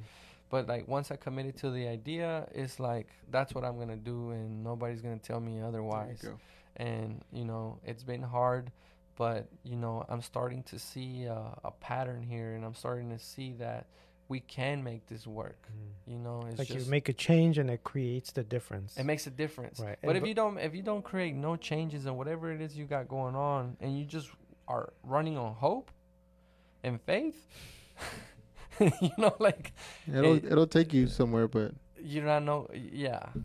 yeah, So um, gotta put some grind into it. put some grind some, into it. some little elbow grease, así se dice, I agree. Yep. All right, so well, we wish you the best, man. I'm I'm very um I was excited to have you on here. I've your story. I've known you for a long time, and to me, out of all this, the biggest thing that I like really is that you didn't let what you went through determine who you became. You you were able to switch it. And I, I, I know a lot of people and people from school, you know, they, they get into something, they kind of just stay there Mhm. and just learning like you know what there's more to to that and i think that's anybody in general it doesn't have to be something bad or good it's just you can change if you really want to change and you, You really can. want to put your mind to something it's possible you don't have to be like well my parents are poor so i'm poor well my parents didn't do much so i didn't do much well i got in trouble and that's just who i always been i'm a troublemaker or this or that like you're able to make those changes and i think that's very very important and uh um i'm happy to have you on um Thank you so much. Yeah. All right, guys. Well, we'll see y'all. He's on 1488 across the street from the movie theater. Um, his social media will be coming soon, so hopefully, when I have this video up on YouTube and Spotify, we'll be able to put his link if he has his social media, so y'all can catch him up there. What's the name of your your truck again? Taqueria La Chuchis. La Chuchis. Chuchis. That's a, I like that name, La Chuchis. All right, guys. Well, thanks for tuning in. Be sure to share this to anybody that you think would uh, enjoy this, and we'll see you guys next week. Peace.